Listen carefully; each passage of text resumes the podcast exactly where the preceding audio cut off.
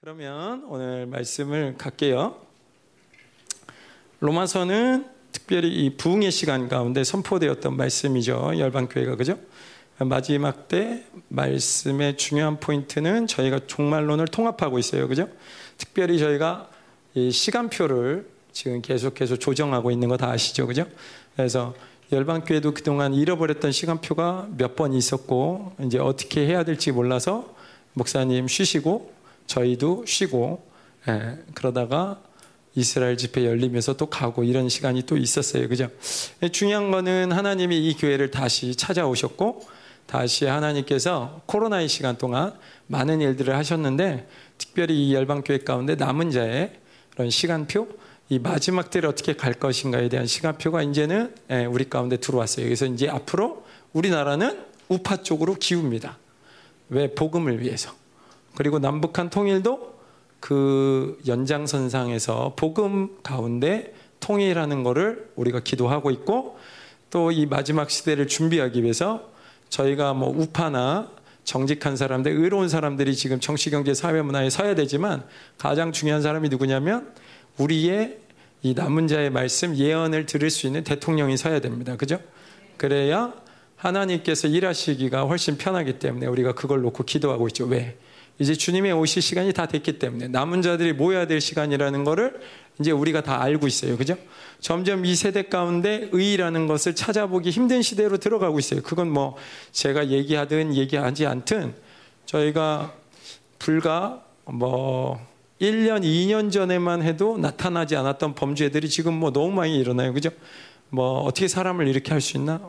왜 사람이 저렇게 됐나? 뭐 이렇게 제가 뭐 뉴스를 다 언급하지 않더라도 여러분이 뉴스를 볼 때마다 저만 아니라 모두가 깜짝깜짝 놀라고 있을 거라고 생각해요. 물론 예, 어떤 때는 뭐 탑차라고 그러죠. 탑차 이렇게 이게 열려 가지고 맥주인지 그 이런 음료수통 이렇게 싣고 가던 자동차가 교차로 사거리에서 우회전이나 뭐 좌회전하다 이게 완전히 그거를 한 방에 예, 그냥 다 쏟았죠. 그죠? 그랬을 때 우리나라 국민성이 참 재밌는 게 감사한 거죠, 사실은. 예. 한 사람, 두 사람씩 모여서 빗자루 들고 쓰레바지 들고 와가지고 그거를 다 치워준다는 거예요. 예. 그런 걸 볼 때 감사하고 또 누군가 돈을 잃어버렸을 때 가서 예. 자기 돈도 아닌데 가서 싸워서 그 돈을 빼앗아 주고 그죠? 그래가지고 최근에 어, 뭐 사이버 범죄 이런 것도 많이 일어나고 있는데 그 여러분이 직접 안 당하면 여러분도 당할 수밖에 없는 게 굉장히 많아요. 특별히 요즘에 나오는 그 보이스 그렇죠? 그 범죄는 여러분이 어, 설마 할 때 당할 수 있어요. 그럴 만큼 이 세상이 많이 변했어요. 그죠? 예. 어떻게 내 정보를 알았지? 그러게 말이에요. 그죠? 그 정도로 예. 지금 우리가 어, 뭐눈 뜨고도 얼마든지 자기 돈 잃어버릴 수 있는 세상에 살고 있어요. 사실 그죠? 어, 그런 의의가 없는 이 세상 가운데서 우리가 하나님의 복음을 계속 가지고 살아간다는 건 남은 자에게 있어서 뭐 이 시대에 주어진 사명이기도 하지만 이게 남은 자든 남은 자가 아니든 하나님 앞에 뭐 그분을 나의 주님, 나의 하나님으로 고백한 사람들에게는 이 말씀에 대해서 타협할 수 없는 거죠. 그죠? 이 시대가 얼마나 악해지느냐의 문제가 아니라 내가 얼마만큼 하나님과의 온전한 관계를 가져갈 거냐의 문제지 그 사람들이 살인을 하든 그 사람들이 도둑질을 하든 혹은 그 사람들이 옆에서 등을 쳐먹든 우리하고 아무 상관없는 거예요. 그런 면에서. 그죠? 근데 우리가 지금 뭐를 기다리고 있냐면, 어, 이 마지막 때, 뭐, 스가랴서, 맞죠? 5장에 천사장이 붙죠. 그죠? 그러면서, 어, 에바 속에 있는 여인이 여기서 빠져나갑니다. 이 종교용이죠. 사실. 그죠? 그러면서 바벨론이 분리되는 거예요. 사실.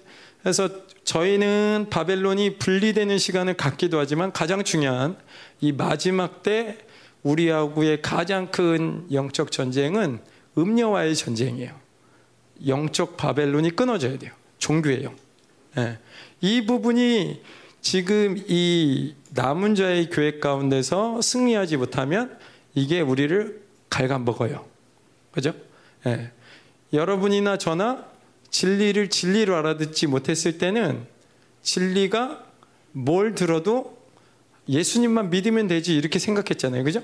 그러나 무엇 믿느냐가 그 사람의 믿음의 질을 그 사람의 믿음을 결정해 주는 거예요, 사실. 그죠?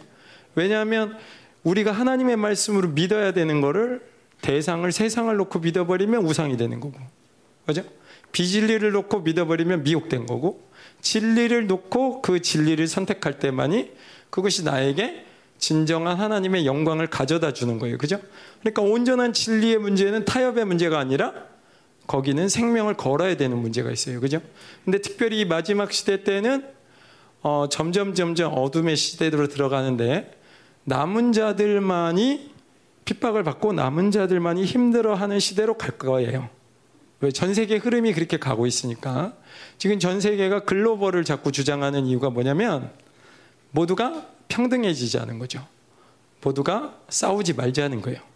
모두에게 기회를 주고 모두가 전쟁하지 않는 나라로 가기 위해서 가장 중요한 게 하나가 이제 이슈가 드러날 겁니다. 네. 그래서 무슨 이슈가 드러나냐면 그거는 종교를 통합한다는 거예요. 어느 날인가 종교를 통합하는 것에 대해서 사람들이 생각하는 날이 올 거예요. 왜? 전쟁이 지긋지긋하니까. 이 땅에서 전쟁을 없애기 위해서 가장 중요한 거는 생각을 하나로 모으는 건데 그 생각을 하나로 모으지 못하는 가장 중요한 요소는 종교다. 예, 여기에 아마 결론을 도달하면 그 결론에 도달할 때 모든 종교는 하나로 통합됩니다. 그러면서 거기에 참여하지 않는 우리 같은 사람을 어, 북쪽 말로 반동이라고 그러죠, 그죠? 우리는 아마 반동으로 우리는 아마 반동으로 그들이 예, 싫어할 거예요, 그죠? 근데 중요한 건 뭐냐면 우리가 이 마지막 시대를 살아갈 때 하나님께서 남은 자들을 고통 가운데 살아가게만 하느냐 그게 아니에요. 이 마지막 때를 살아갈 수 있는 길을 열어놨는데 그게 빌라델비아의 모습이에요. 그죠? 빌라델비아 교회가 어떤 식으로 살아가냐면 하늘의 통로를 열어버리고 살아가요. 다윗의 열쇠가 그래서 허락되는 거예요. 한 번 열면 닫을 사람이 없는 거고 한 번 닫히면 열 사람이 없는 거예요. 그거는 믿는 자들에게 해당되는 게 아니라 온 세계에 하나님 외에는 이 문을 닫고 열 수 있는 사람이 없다는 거예요. 무슨 얘기냐면 우리가 그 시간대 우리의 믿음을 지킬 때 남은 자들은 철저하게 남은 자의 일을 할 수 있는 시간이 온다는 거예요. 원수는 이 일에 관여할 수 없고 원수의 일밖에 할 수 없는 시간이 옵니다. 그래서 거룩한 사람은 더 거룩하게 되는 거예요. 순교의 현장이 일어날 수 있어요. 핍박의 시간이 잠깐 있을 수 있어요. 그러나 중요한 거는 남은 자는 어떤 사람이냐면 그 시간에도 여전히 교회의 권세를 가지고 온 세상을 다스리는 자가 남은 자인 거예요. 그죠? 우리가 이 남은 자라는 하나님께서 열어놓은 통로를 붙잡고 우리가 코로나 이런 상황에서도 계속해서 예배를 쉬지 않고 계속해서 기도하며 하나님 앞에 매달렸던 게 뭐냐면 하늘의 통로가 열리냐 안 열리냐 이 부분을 굉장히 주시했었어요. 그죠? 그래서 하늘을 여는 거, 이 마지막 시대 때 하늘이 열렸느냐 안 열렸느냐는 굉장히 우리에게 중요한 거예요. 왜? 임재로 더 이상 살아갈 수 없는 시간이 오기 때문에. 그래서 우리가 성령을 많이 얘기했었어요. 그죠? 왜냐하면 앞으로는 임재가 닫히고 있어요. 의가 점점 죽어가기 때문에 하나님은 문을 하나님이 닫을 수도 있지만 사실 원수가 불의한 피를 흘릴 때 땅이 묶입니다. 땅이 묶일 때 땅만 묶이는 게 아니라 영적으로는 하늘도 닫히고 있는 상황이 되는 거죠. 그죠? 왜? 땅의 지배는 사람에게 있기 때문에 사람이 닫히면 하늘도 닫히는 거예요. 계속. 그래서 악조건이 계속 생기는 거예요. 사실은. 우리가 남은 자들이 아직까지 예배하고 또 곳곳에서 아직까지 하나님을 예배하는 온전한 예배가 드려지고 있기 때문에 그래도 곳곳에 아직은 의가 있지만 이제 의, 이 의가 완전히 닫혀지고 오직 하나님의 비밀 통로라고 하는 하늘의 문을 열 수 있는 왜 비밀 통로냐면 다윗의 열쇠가 있어야 열리잖아요. 그죠? 예. 진정한 교회 가운데만 이 통로가 열리는 거예요. 그죠? 예. 이게 그림책에 나오는 얘기가 아니라 여러분이 계시록 3장을 보면 이 그림이 나와 있어요. 예. 왜 계시록의 칭찬과 어, 책망이 나올까요? 그거는 에스겔서하고 굉장히 비슷해요. 에스겔은 이 온 땅을 심판하기 전에 어디를 치냐면 하나님의 성전을 쳐버립니다. 왜냐하면 거기가 가장 중요한 곳이기 때문에. 하나님이 계신 성전이 정결할 때 나머지도 정결해지는 거예요. 질서상 가장 온전한 예, 헤드의 자리가 있는 데가 교회죠. 그죠? 그러니까 대표성을 가진 일곱 개의 교회가 먼저 칭찬과 책망을 받으면서 심판을 받는 거예요. 그죠? 그 심판과 책망이 끝나면 그 다음부터 일어나는 일이 원수들은 원수들의 일이 진행되면서 이 땅에 재앙이 시작되는 거예요. 근데 이 재앙이 시작되면서 동시에 하나님께서 계시록에 펼쳐 주시는 건 뭐냐면 하늘의 예배가 펼쳐지기 시작합니다. 우리가 지금 히브리서에서 계속 얘기하는 만민의 심판자이신 하나님과 새 언약의 중보자이신 예수님, 의인의 영들, 천만 천사, 그리고 장자의 총회, 또 교회, 그죠? 바로 그 교회, 그리고 말하는 피가 있는, 예. 그 예배가 열려요. 그러면서 24장로가 영광스러운 예배를 드리면서 자기의 면류관을 하나님께 바치죠. 그죠? 이런 멋진 예배가 드려지면서 동시에 일어나는 게 이제 뭐냐면 인띠는 재앙이죠. 그게 뭐냐면 진리예요, 사실은. 어떻게 보면 말씀으로 이제 예, 음, 이온 세계가 책망을 받는 거죠. 그러니까 지금 마지막 시대 때 어떤 사역에 집중돼 있어야 되냐면 진리 사수와 예배, 온전한 예배를 드리는 거가 사실 계시록에서의 가장 큰 그림이에요. 하나님의 백성들 가운데 교회 가운데 가장 큰 그림이 예, 온전한 진리 사수와 예배 사수. 그게 되면 나머지는 그 교회를 통해서 하나님이 선포해 가시면서 이기면서 영광 가운데 들어가는 거예요. 예. 그날에는 우리가 벌벌 떨면서 순교하는 시간이 아니라 하나님의 얼굴을 봤던 스데반처럼 영광 가운데 죽어지는 것을 두려워하지 않고 그 길을 걸어가게 되는 거예요. 하나님의 사람들이 자기 분량 이상에 되는 고통을 겪는 건 하나님의 의지가 아니에요. 그죠? 그분의 영광만큼 내가 겪는 거예요. 그죠? 죽음을 불사하고 가는 그 길에 하나님께서 가장 큰 영광을 보여주시기 때문에 남은 자들이나 믿는 자들이나 뛰어들 수 있는 거죠. 그죠? 예. 그것이 하나님께서 이 역사의 마지막 문을 닫아가면서 우리에게 해주실 일이에요. 그 부분 중에 지금 우리가 이 남아있는 10년 주기 동안에 남은 자들을 세우는 사역을 다시 시작했어요. 전 세계 남은 자들이 하나로 통합되는 시간, 예, 이방인의 교회가 하나 되고 이방인의 이 남은 자들의 숫자가 채워질 때 이스라엘은 다시 돌아오게 됩니다. 그죠?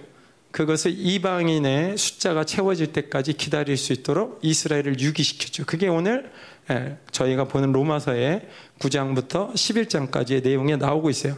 그래서 이 로마서를 보면 뭐 로마서가 음, 골격이다. 그죠? 골격. 가장 하나님의 말씀 가운데 중요한 줄거리, 뼈대 뭐 이렇게 생각할 수 있는데 제가 연극할 때 여기를 예정이라고 그랬어요. 예. 예정이라고 생각하면 아 이걸 어떻게 해석해야 되냐? 글쎄요, 뭐 비슷한 맥락에서 해석할 수 있어요. 예정이라는 건 결국 이런 거잖아요. 우리가 뭐 에베소서에도 봤는데 거룩하고 흠없게 되기를 그렇게 선택하신 거예요. 그렇게 되도록 정해 놓으신 거예요. 언제? 창세 전에. 그래서 미리 정했다 그래서 예정인 거잖아요. 그죠? 그러니까 사실 모든 사람이 하나님 앞에 나올 때 하나님은 사람을 어떻게 하시기를 원하셨냐면 하나님의 형상대로 창조되었고 그러한 온전한 하나님 같은 형상으로 자라가기를 의도하시고 우리를 창조하셨다는 거예요. 그러니까 우리가 어떤 예정을 갖고 있냐면 하나님처럼 되도록 트랙이 짜 있다는 거예요. 트랙 뭔지 아세요? 네. 운동장 가면 그 트랙 말고 딴 트랙 가면 파울이에요. 그죠? 어려운가? 예. 네. 아무튼. 예. 네. 트랙은 그냥 내가 올라타면 알아서 가는 거예요. 그죠? 내가 뭘 노력해서 가는 게 아니라 하나님의 일들은 하나님이 정해 놓으셨어요. 그걸 우리가 약속을 믿는다 그래요. 그죠? 예, 지금 설교 나가고 있는 거예요. 이해되시죠? 예. 그래서 이 마지막 때에 우리에게 있어서 정말로 중요한 게 뭐냐면 하나님만이 이 땅을 통치하신다는 거, 온 세계를 하나님이 통치하신다는 거, 그거를 믿음으로 가지고 계셔야 돼요. 왜? 우리가 하나님의 형상대로 창조되었고 그 형상을 회복하는 왕 같은 제사장들이기 때문에. 그죠? 예. 이 얘기는 오늘 계속 반복해서 이야기를 드릴 건데 예, 제가 1부 때는 이 주옥 같은 녹취록을 마음껏 조금 에, 적용을 해봤는데 원성이 자자해서 되도록이면 빼보려고 해요. 에, 그래도 주옥 같아요. 에, 이런 건 읽어줘야 되는데, 그죠? 아, 이걸 제가 못 읽어요, 이걸. 네. 할렐루야. 예. 자, 로마서 구조는 서론이 1장 1절에서부터 17절까지 돼 있고요. 그 다음에, 어, 전체 구조죠. 로마서 16장까지의 구조. 의롭다함을 얻는다는 그 말씀을 1장 18절부터 이방인과 유대인의 관점 다 포함해서 3장 31절 3장까지 의롭다함이 뭔가를 설명하고 있고요. 어, 떻게 얻었는지 그죠? 그 다음에 4장 5장은 의롭다함을 얻은 구약의 의인들 어, 뭐 아브라함이나 다윗이나 뭐 일할 수 없는 자 뭐 이런 표현을 썼죠. 그 다음에 이제 성화라는 과정을 6장, 7장, 8장까지 들어서 어떻게 성화가 되느냐를 자아와 죄와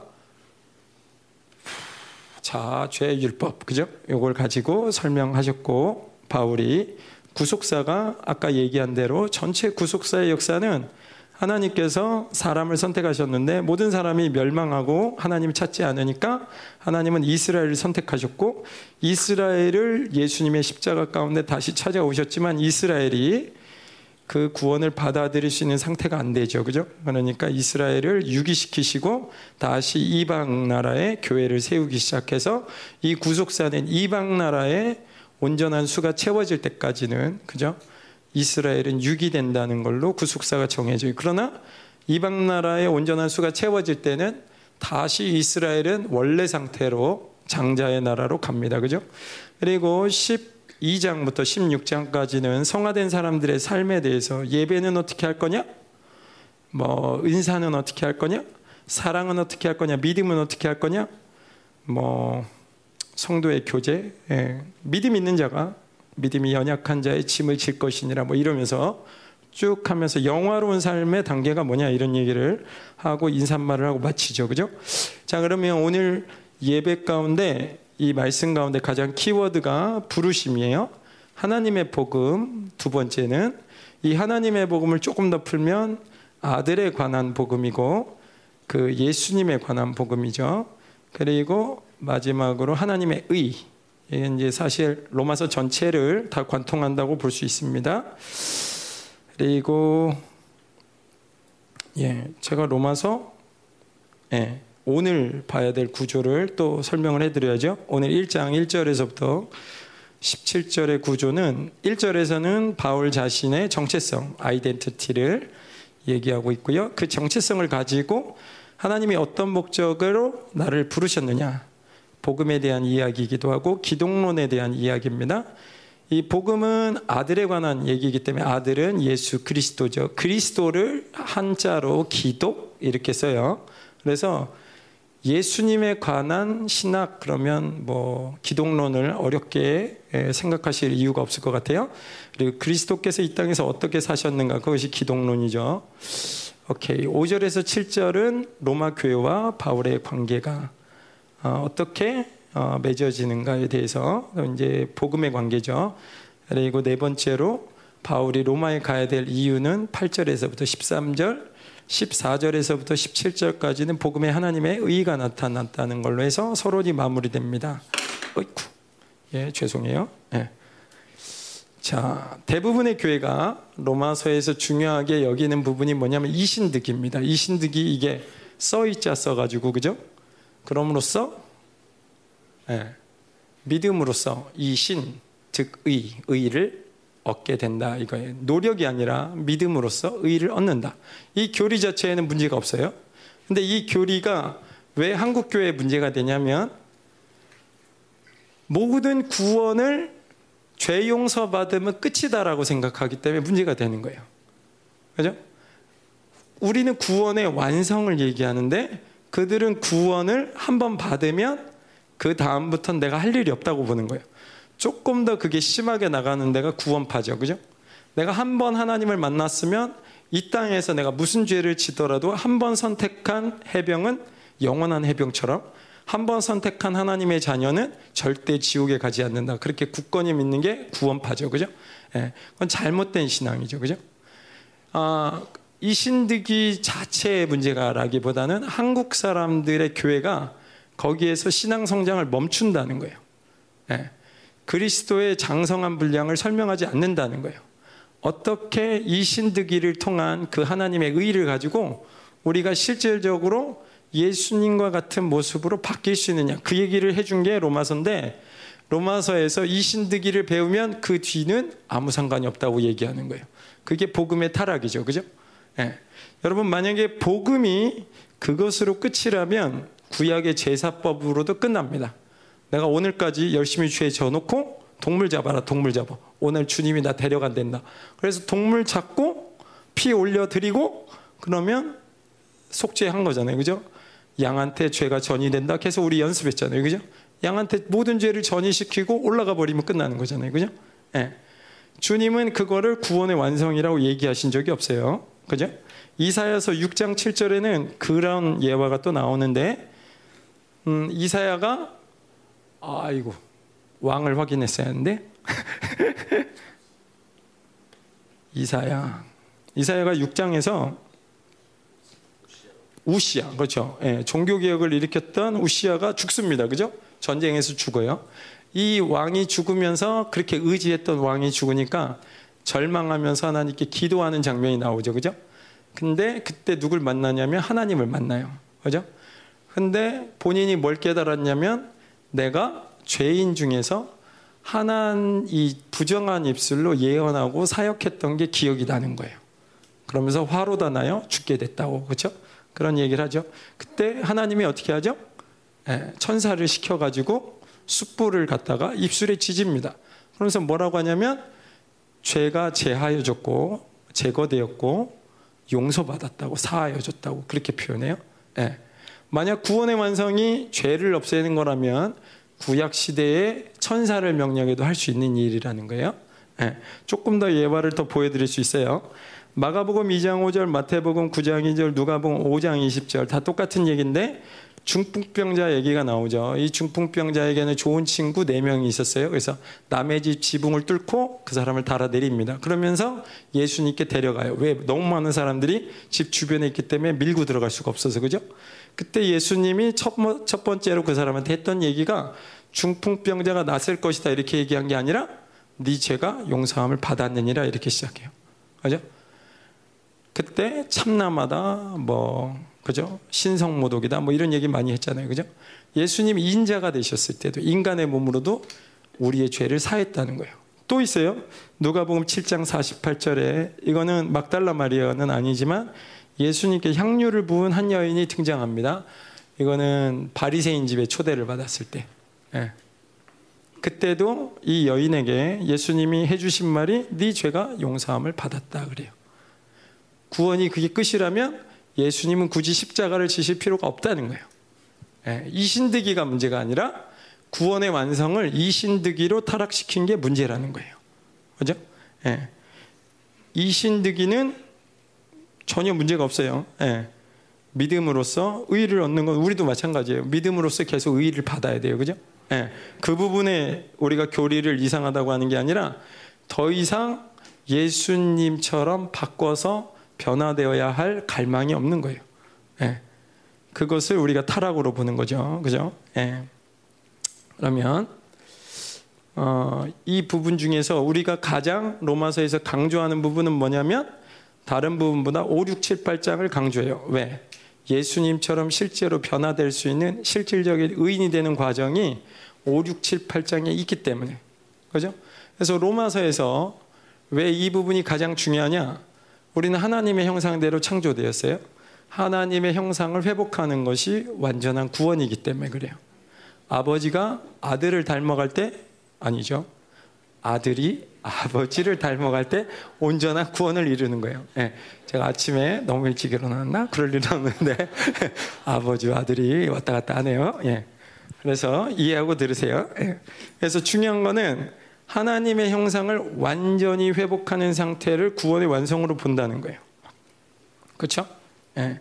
이 완전한 형상을 회복한 것을 음, 성경에서는 그것을 하나님이 예정하셨다고 그러고 그러한 모습을 예수님의 모습 가운데 왕 같은 제사장, 맞죠? 어, 여러분도 알고 저도 아는 얘기인데 구약 때는 왕과 제사장을 겸하면 죽습니다, 그죠? 예. 어, 여러분이 성경을 보시다 보면 알 텐데 구약 성경에 이렇게 잘 보시다 보면 우시아가 그런 실수를 범했어요, 그죠? 다윗은 왕은 됐는데 성전에 예, 아무 일을 할 수 없었어요, 그죠? 너무 피를 많이 흘렸기 때문에 피를 많이 흘린 것과 제사장이 되는 것과는 별개의 문제 아닌가요? 그죠? 제사장도 어차피 양 잡고 피 잡고 뭐 이렇게 하려면 어차피 예, 피를 많이 흘려야 되는데 근데 하나님이 왕의 직책은 허락하는데 제사장의 직책을 한꺼번에 허락하시지 않습니다. 그죠? 아까 우시아가 그랬는데 우시아가 부정하게 그 건드렸다가 그냥 문둥병이 걸려버리죠. 그죠? 그래서 어, 구약 성경 전체를 볼 때 왕과 제사장의 직분을 겸한 사람은 아무도 없어요. 예. 그 직분은 누가 왔을 때 열리냐면 예수님이 왔을 때 히브리서에서 열리면서 그게 우리 가운데 부어집니다.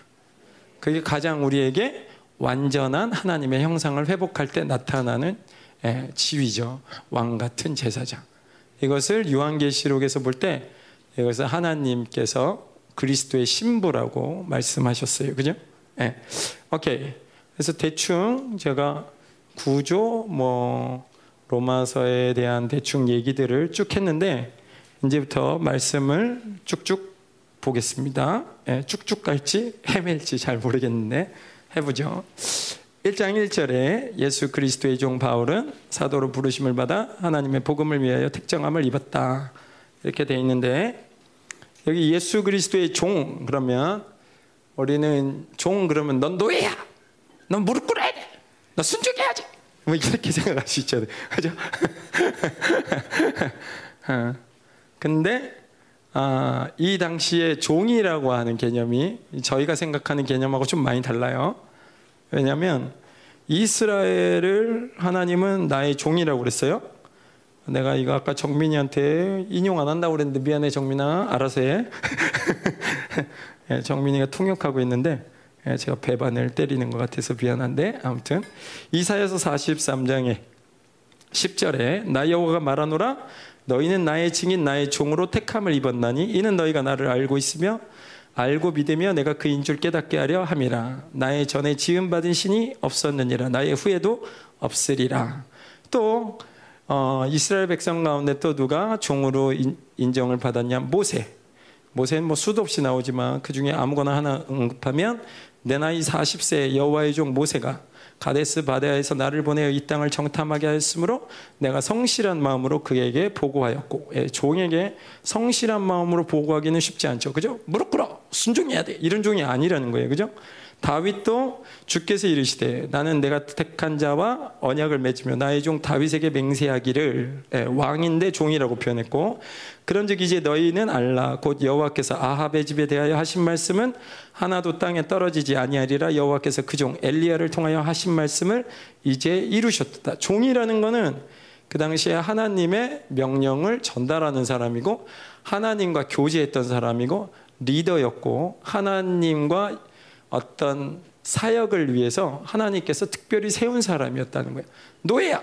순종해야 돼. 아무것도 못 해. 자유가 없어. 이거 아니라는 거예요. 그죠? 예. 그래서 이 종의 가장 큰 자부심은 아모스서 3장 7절의 말씀처럼 주 여호와께서 자기의 비밀을 그중 선지자에게 보이지 아니하시고는 결코 행하심이 없으리라. 예. 하나님이 종 앞에서 눈치를 보셔야 된다는 거예요. 무슨 일을 하려면. 그죠? 그것이 하나님과 하나님의 종과의 관계라는 거예요. 그러니까 넌 노예야. 순종해야 돼. 넌 인격도 없어. 넌 낮아져야 돼. 이거 종 아니에요. 예. 무슨 말인지 아시겠죠? 예, 할렐루야.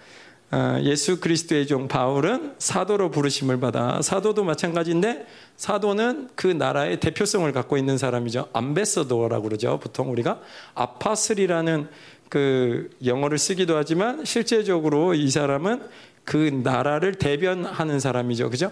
그러니까 사실 사도는 하나님 나라의 대변자라는 얘기예요. 진리를 가지고 다니는 사람이 사도긴 하지만 그렇기 때문에 교회를 세울 수 있는 거죠. 진리로 하나님의 나라를 세울 수 있는 사람이 그래서 사도라고 하죠. 그죠? 계속 나갈게요. 부르심을 받아.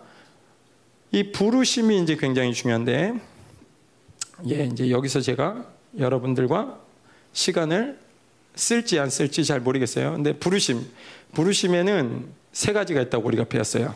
예. 수 그리스도의 부르심, 할렐루야, 할렐루야 사역 말고 선교의 부르심, 사역도 맞죠? 예. 자, 그러면 예수 그리스도의 부르심은 뭐예요? 구원의 완성. 쉽게 얘기해서 그죠? 예. 하나님의 형상을 온전히 회복할 때까지 계속 갈 수 있는 길을 열어놓은 게 예수 그리스도의 부르심이에요. 그죠? 이 부르심에 있어서 가장 중요한 거는 누가 불렀느냐의 문제예요. 근데 대부분의 우리가 어, 하나님을 믿다 보면 우리가 어디에 신경 쓰냐면 하나님 나는 뭘로 불렀어요? 여기에 신경을 써요. 그죠? 하나님 난 뭐 해야 돼요? 그래서 목사님 찾아와서 저는 뭐 했으면 좋겠어요? 이렇게 물어보시는 사람 많잖아요. 그죠? 예. 전 비전이 뭐예요? 뭐 이런 거 있잖아요. 난 장래희망이 뭐예요? 뭐 이런 거. 공부 잘하면 이런 것도 할 수 있고 저런 것도 할 수 있고 뭐 이렇게 하고 공부 못하면 이렇게 하고 그죠? 예. 그게 하나님의 부르심이기도 하지만 부르심이 아니라는 얘기보다는 더 중요한 게 뭐냐면 누가 불렀느냐가 중요하다는 말씀을 드리고 싶은 거예요. 제가 예. 오늘 우리 모두가 예수 그리스도의 부르심을 가지고 있어요. 하나님을 누구나 정상적으로 만나면 어떻게 되냐면 내가 하나님의 사랑을 느꼈기 때문에 경험했기 때문에 그분의 영광을 받기 때문에 내 목숨을 주기로 결정합니다. 그죠? 맞습니까? 그렇기 때문에 교회의 가장 기초 단위가 제자인 거예요. 모든 사람이 하나님을 정상적으로 만나면 제자의 부르심이 있는 거예요. 이거를 우리가 교회라고 볼 수 있어요. 그죠? 그 교회의 부르심을 받으면 그 다음에 나타나는 게 우리가 사도로 선지자로 복음 전파자로 양육자로 혹은 사업가로 혹은 의사로 혹은 법률가로 예, 정치인으로 경찰로 뭐 소방서로 뭐든지 할 수 있겠죠. 그죠? 그것이 하나님이 원하시는 일이라면 그죠? 예, 우리는 거기에 대해서 또 사역의 부르심을 갖고 있어요. 근데 그 사역은 무엇을 위한 어, 부르심이냐면 복음을 전하기 위한 부르심이죠. 그죠? 그래서 이것을 사역의 부르심과 함께 우리가 볼 수 있는 게 선교의 부르심으로 볼 수 있어요. 예, 제 이야기 먼저 다 이해되세요? 할렐루야. 예, 그럼 끝났어요. 예. 그럼 끝났는데 이게 그냥 끝날 수는 없는데 참 어렵네. 여러분은 쉬워요. 그죠? 저는 쉬워요. 예, 저도 쉽다고 봐야 돼요. 예. 어렵다고 그러면 죽죠. 자, 예. 우리 이제 조금 어, 동의어를 좀 볼 텐데요. 음, 부르심에 대해서 저희가 잠깐 봤는데 제가 이거를 그래요. 이렇게 하면 오케이. 부르심에 있어서 부르심에 있어서 우리가 할 일이 있느냐 그러면 예수 그리스도의 부르심 거길 얘기하고 있는데요. 우리가 예수 그리스도의 부르심에서 특별히 우리가 할 일이 있느냐? 없어요. 없어요. 왜? 그분이 다 해놓으셨어요. 그거를 우리가 변치 않는 약속을 주셨다고 그래요. 그 약속을 믿으면 어떻게 돼요? 우리는 온전한 하나님의 형상으로 변화되게 돼 있어요. 여기에는 우리의 어떤 노력이거나 어떠함을 요구하지 않으세요. 여기에는 하나님께서 주님이 주신 약속을 우리에게 보여주시고 믿을 거냐 안 믿을 거냐. 믿으면 그렇게 가는 거고 못 믿으면 예, 아무 일도 안 일어나는 거죠, 그죠? 예. 어, 그래서 내 쪽에서 보면 이게 전혀 노력의 문제가 아니에요. 아까 얘기한 트랙이에요, 그죠? 예. 오케이. 복잡한 건 넘어가 버립시다. 모르겠습니다, 이제. 예. 복잡한 건 넘어가고 또 해볼게요. 복음을 위하여 택정함을 입었으니 이렇게 됐는데 이 택정함이라는 건 뭐냐면 뜻 자체가 구별되었다, 기원이라는 의미가 있고 임명되었다, 어, 임명이라는 의미가 있어요. 이거를 조금 더 합산해서 어, 이거를 조금 로마서의 관점에서 또 사도 바울의 관점에서 합쳐서 얘기를 하면 이렇게 얘기할 수 있어요. 어, 사도 바울은 하나님의 복음을 위해서 어, 거룩하게 구별되어서 사도로 부, 임명됐고 그 기원은 하나님으로 붙어이다. 예, 어려우세요? 예. 택정함이라는 것을 설명할 때 구별되었다는 거 기원 임명이란 뜻이 합산해서 저희가 같이 본다면 로마서에서 사도 바울은 복음을 위해서 하나님께서 구별하셔서 사도로 임명했고 그 기원은 하나님으로 붙어이다. 이렇게 하면 택정함이라는 의미가 정확하게 와요. 근데 이 택정함이라는 의미를 조금 예로 들면 이런 거예요. 어, 택정함은 바울이 어, 가말리아 문화에서 오랫동안 생활했어요. 예. 뭐 율법 학교로는 최고의 학교예요. 그죠? 왜 바울이 그렇게 율법을 완전히 지독하게 그렇게 습득하게 되었느냐? 복음을 위해서라는 거예요. 왜 바울이 그렇게 지독하게 하나님의 열정으로 살게 되었느냐? 복음을 위해서라는 거예요. 예. 왜 사도 바울이 어, 크리스찬들을 죽일 때까지, 그죠? 그의 열정이 그렇게 올라 있었냐? 복음 때문이라는 거예요. 예. 왜 사도 바울이 예, 사도로 하나님 앞에 임명을 받게 됐느냐? 복음 때문이라는 거예요. 그게 특정함이에요. 언제 내가 하나님의 복음의 관점에 서 있을 때 내 인생을 보면 하나님 그렇게 인도하셨다는 거예요. 예. 그죠? 근데 내 인생이 복음 가운데 상관이 없는 삶을 살면 직장 얘기하는 게 아니에요. 목회자만 얘기하는 거 아니에요. 이런 얘기가 아니라 내가 복음과 관계가 있으면 내 인생을 뒤로 딱 돌아보면 내가 그런 사람을 만난 건 이런 하나님 만나기 위해서고 내가 그런 환경을 만난 건 하나님 없으면 못 살 것 같은 환경을 주신 거라는 걸 인생의 후반부에서 이렇게 보면 다 보인다는 거예요. 그걸 택정함이라고 그래요. 이 택정함과 우리가 헷갈리지 말아야 되는 게 예정이에요. 이미 설명했어요. 이것은 하나님의 형상을 원래 상태로 회복하는 거. 왕 같은 제사장으로 회복하는 거. 그죠? 예, 오해가 없어요? 오케이. 계속 가겠습니다. 그러면, 예. 그러면 굉장히 빠르네, 제가. 예. 막 나간 것 같지만, 어쨌든 갔어요. 예. 자, 2절 갈게요. 이 복음은 하나님이 선지자들을 통하여 그의 아들에 관하여 성경에 미리 약속하신 것이라. 그냥 우연히 어느 날 아들이 나타난 게 아니에요. 예, 이 하나님의 복음은 하나님의 선지자들을 통하여 나타났는데 그 선지자들은 이 하나님의 복음을 뭐에 관해서 썼느냐? 나중에 지나고 보니까 어 이게 예수님에 관해서 쓴 거네라는 걸 알았다는 거죠. 그리고 이 예수님에 관한 거는 미리 그냥 어느 날 우연히 뚝 한 게 아니라 미리 알려주셨다는 거예요. 예. 자 여기서 이제 제가 조금 예, 여러분하고 약간 어, 얘기를 풀어갈 텐데 어, 우리가 로마서를 이 전체 맥락을 보면 창세기부터 우리가 다 줄거리를 알고 있어요. 우리는 사랑의 파트너예요. 그죠? 그죠? 하나님 우리를 그렇게 만드셨어요. 그죠? 근데 하나님은 목사님 표현으로는 내가 죄를 지을지 안 지을지를 모르기로 결정하셨다고 그랬어요. 그죠? 이게 왜 하나님 편에서 사랑일까요? 네, 다 아세요. 그죠? 네, 할렐루야. 네. 그분이 우리가 타락할 걸 미리 알고 있으면, 그러면 그분의 대응이 계속 가능하잖아요. 그죠? 그러면 뭐냐면 이게 스토커가 되는 거하고 비슷한 거예요. 그죠? 자유가 없는 거예요. 그 사람한테. 그죠? 모든 걸 알고 계셔. 근데 이런 표현이 성경에 나옵니다. 그죠? 시편 139편 4절인가 5절에 보면 이게 우리나라 말로는 완전히 오역인데, 예. 제가 그렇게 오역이라고 몇 번 얘기했는데 성경을 안 고쳐요, 이 나라가. 한 개혁 한글에서는 제대로 해놨어요. 이게 뭐냐면 내가 한 단어를 입에 올리기 전에 하나님 내가 무슨 기도를 할지 모든 내용을 알고 있다. 이런 표현으로 시편 139편을 써야 되는데 어떻게 돼 있냐면 주님은 내 말에 내 말 중에 알지 못하는 것이 하나도 없으시니다. 이게 무슨 말이야? 예, 완전히 다른 번역을 해놨어요. 예, 제가 왜 이렇게 자신 있게 얘기하냐? 영어 성경의 모든 번역은 조금 전 전자처럼 번역했어요. 한 단어를 떠올리기 전에 모든 기도의 내용을 주님 아십니다.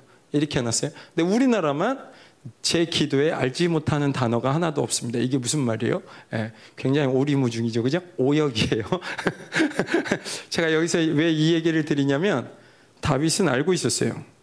하나님은 전지전능하다는 걸. 그죠?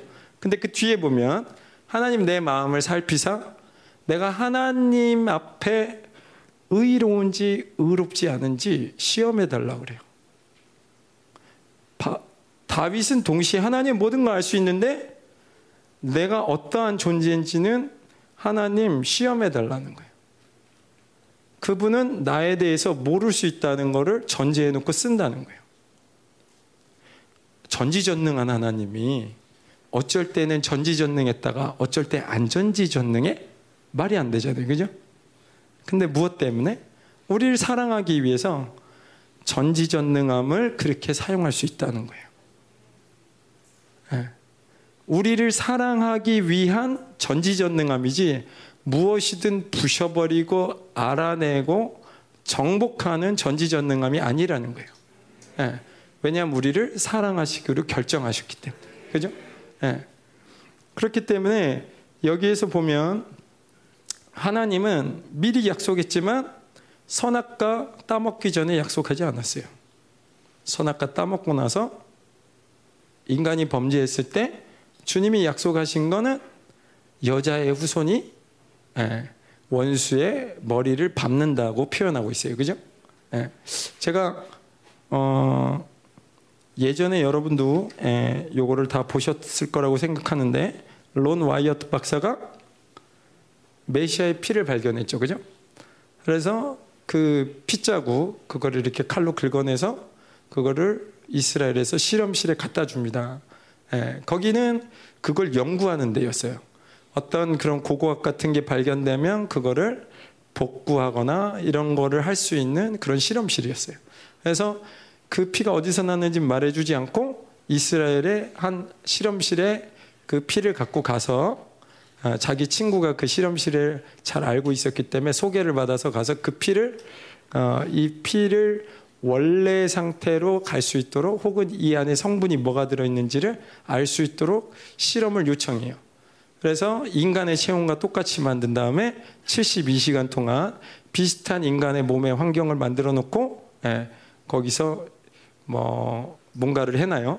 그랬다가 그때 론 와이엇 박사가 3일 있다 왔을 때 이제 거기에서 백혈구를 꺼내고 있었죠. 이 사람들이.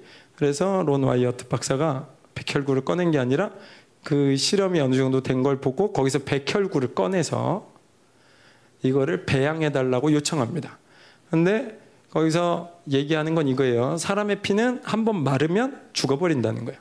DNA든 어떤 조직이든 다 없어진다는 거예요. 백혈구도 죽어버리기 때문에 있기는 있지만 죽어버리니까 소용이 없다는 거예요. 그거를 그 사람도 알고 있었고 론 와이엇도 알고 있었어요. 근데 나를 위해서 48시간 동안 요거를 어, 배양을 해달라고 예. 그렇게 해서 요청을 합니다. 그래서 약속한 대로 48시간 후에 왔을 때 실험실에서 이상한 낌새가 있죠.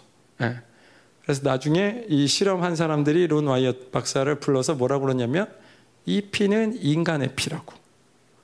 그리고 이 피는 아마도 아마도란 얘기가 없고 사람의 피인데 24개의 염색체밖에 없다고 그래요.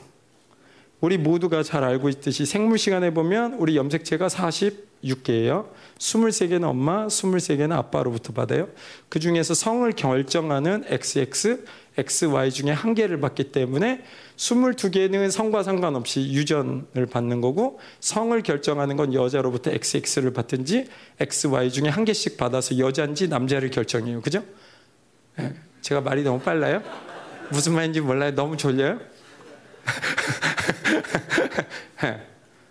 근데 이 피에는 24개밖에 안 들어있는데 이 피는 XY를 결정한 남성의 성을 띠고 이 피의 모든 형질은 여성으로부터 왔다는 거예요. 네. 무슨 얘기냐면 하나님이 하나님의 아들을 보낼 때 그냥 보낸 게 아니라 여자의 후손으로 보낸다고 그랬잖아요. 동정녀의 몸에서 예수님이 나잖아요. 그죠? 남자와 상관이 없는 거예요. 예.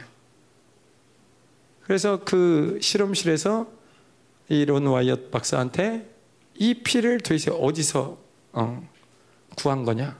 누구의 피냐? 이렇게 물어봤을 때 론 와이엇 박사가 그렇게 얘기했다고 그래요. 메시아의 피라고. 예.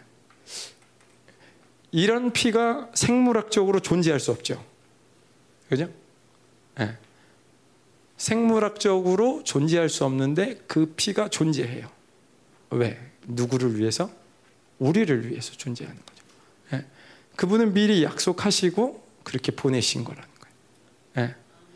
우리가 지금 뭐 제가 뭐 우리가 더 유식해야 된다 그게 아니라 성경의 모든 약속이 진짜라는 거죠. 그죠? 성경의 모든 것들이 미리 말씀해 주시고 그렇게 이루겠다고 하셨기 때문에 하나님은 그 약속대로 지키고 계세요. 문제가 되는 건 누구냐면 우리죠. 우리가 그것을 믿음으로 계속 반응할 거냐. 그죠? 예. 네. 복음은 우리에게 그렇게 전달되고 있어요. 미리 약속하신 걸로 계속 전달되고 있어요. 예. 어, 계속 또 보면요. 그 아들에 관하여는 육신으로는 다윗의 혈통에서 나셨다 그러는데 여기서 육신을 바울이 쓸 때 이거를 소마라고 쓸 수 있잖아요. 그죠? 이거 사르크스라고 썼습니다. 예. 인간으로 오셨다는 거예요. 어떤 인간? 죄된 인간. 예. 이런 표현을 우리가 굉장히 많이 들었는데 디모데전서 2장 5절에도 하나님은 한 분이시요 또 하나님과 사람 사이에 중보자도 한 분이시니 곧 사람이신 그리스도 예수라.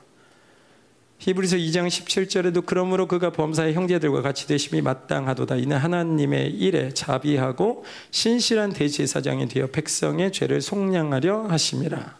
예. 죄를 속량하기 위해서 그죠? 형제들과 같이 되었다. 예. 이 같이 된 거를 로마서 8장 3절에는 이렇게 표현해요. 율법이 육신으로 말미암아 연약하여 할 수 없는 그것을 하나님은 하시나니 곧 죄로 말미암아 자기 아들을 죄 있는 육신의 모양으로 보내어 육신의 죄를 정하사. 예. 그분이 육신을 안 입으면 문제가 생기는 게 있는데 그게 뭐냐면 죄를 정할 수가 없다는 거예요. 죄의 싹은 사망인데 육신이 아니면 죄를 정할 수가 없어요.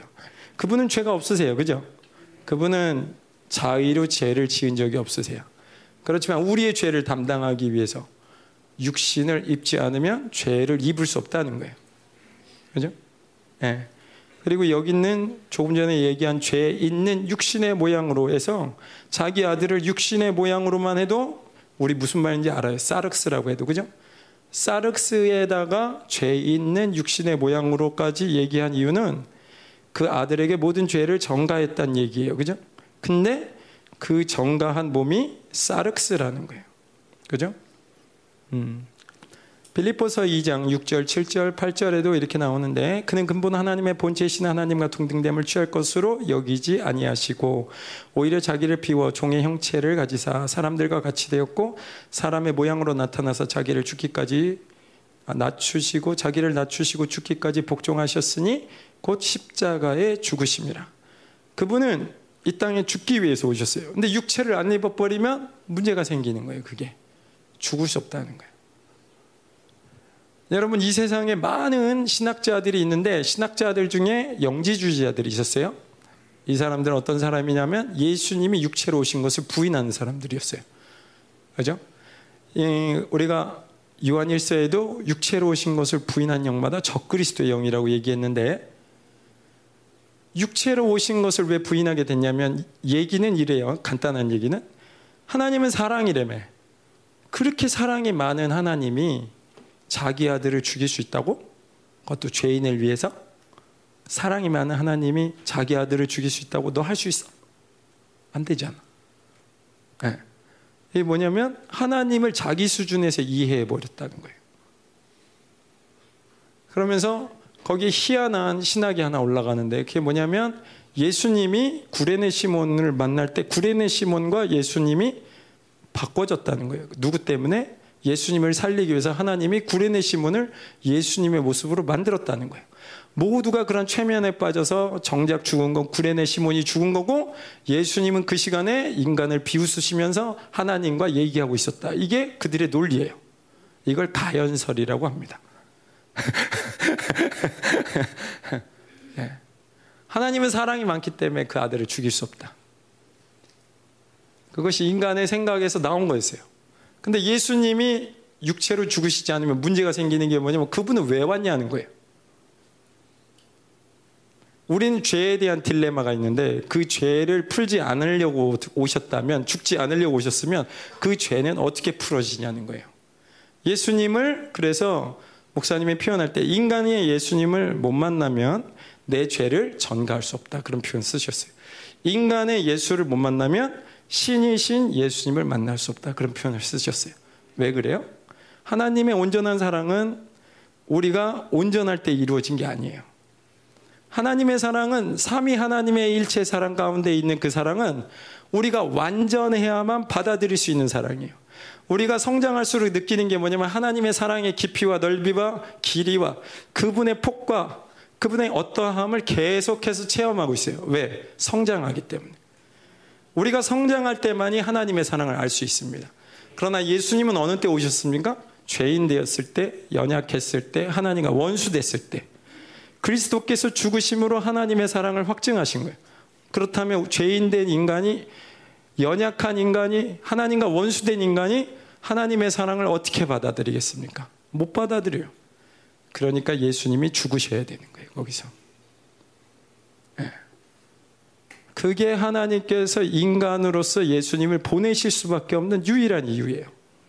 어떤 면에서. 네. 뭐 많은 이유가 있죠. 인간이 이 리더십을 잃어버린 거, 인간이 죄에 빠진 거, 인간이 자기의 하나님의 형상을 회복할 수 있도록 싸워서 이긴 거뭐 한두 가지가 아니지만 이 원수들이 하는 짓거리가 뭐냐면 결국은 예수님을 십자가에 못 박지 않게 해서 나도 죽고 너도 죽고 다 죽는 거예요. 네. 그죠? 그분이 죽으셔야만 내 죄가 죽습니다. 죄에 대해서 죽었다. 죄에서 해방되었다. 죄가 너희를 다스리지 못한다. 죄에서 자유케 되었다. 이 진리는 그분이 반드시 죽으셔야만 이루어지는 진리예요. 그죠? 네. 내 자아가 죽는 것도 그분이 죽으셨을 때 내 자아가 같이 죽는 건데 네. 그분이 안 죽으면 성경은 거짓말인 거예요. 이 로마서는 어디서 풀 수가 없는 거예요. 반드시 그분이 죽으셔야만 해결할 수 있는 거예요. 어떻게 죽으셔야 돼요? 죄가 하나도 없는 상태로 오셔서 죽으셔야 돼요. 누구의 죄를 갖고? 온 인류의 죄를 갖고. 그죠? 네. 우리가 하나님의 사랑을 어느 사랑으로 받아들이냐면 우리 인간의 수준으로 자꾸 받아들이니까 하나님의 전능하심도 이해가 안 되고 하나님의 사랑도 이해가 안 되고 계속 충돌하는 거예요. 옛날에 C.S. 루이스한테 이런 말을 한 사람이 있어요. 하나님이 인간에게 자유의지를 주셔놓고 이 세상을 이렇게 엉망진창으로 통치하시면 이게 하나님이 통치하는 세상이냐? 자유의지란 말은 없었던 것 같아요. 네. 하나님이 다스리신다면 이 세상이 이렇게 악할 수가 있겠느냐? 네. C.S. 루이스가 뭐라고 그랬냐면 하나님 우리에게 자유 의지를 줬는데 그 자유 의지를 내가 선택할 수 없게 한다면 그 자유 의지를 준 하나님이 잘못된 거 아니냐? 왜? 타락할 수 있는 자유, 온전하게 살 수 있는 자유, 하나님을 선택할 수 있는 자유, 배반할 수 있는 자유, 모든 자유를 우리에게 주신 거잖아요. 그죠? 그러니까 이게 우리의 편에서 사랑의 표현일 수밖에 없는 거예요. 그죠? 그분의 힘이 있어요. 우리한테 누를 수 있어요. 목사님 표현으로 하면 천사들 시켜가지고 머리끄덩이 잡고, 예. 뭐 지옥을 한 바퀴씩 보여준다든지 그럼 뭐 우리 신앙생활 뭐 왔다로 하죠 그죠? 그러나 그분은 우리를 힘으로 눌러서 사랑을 받고 싶어 하지 않았어요 네, 그건 노예죠 그죠?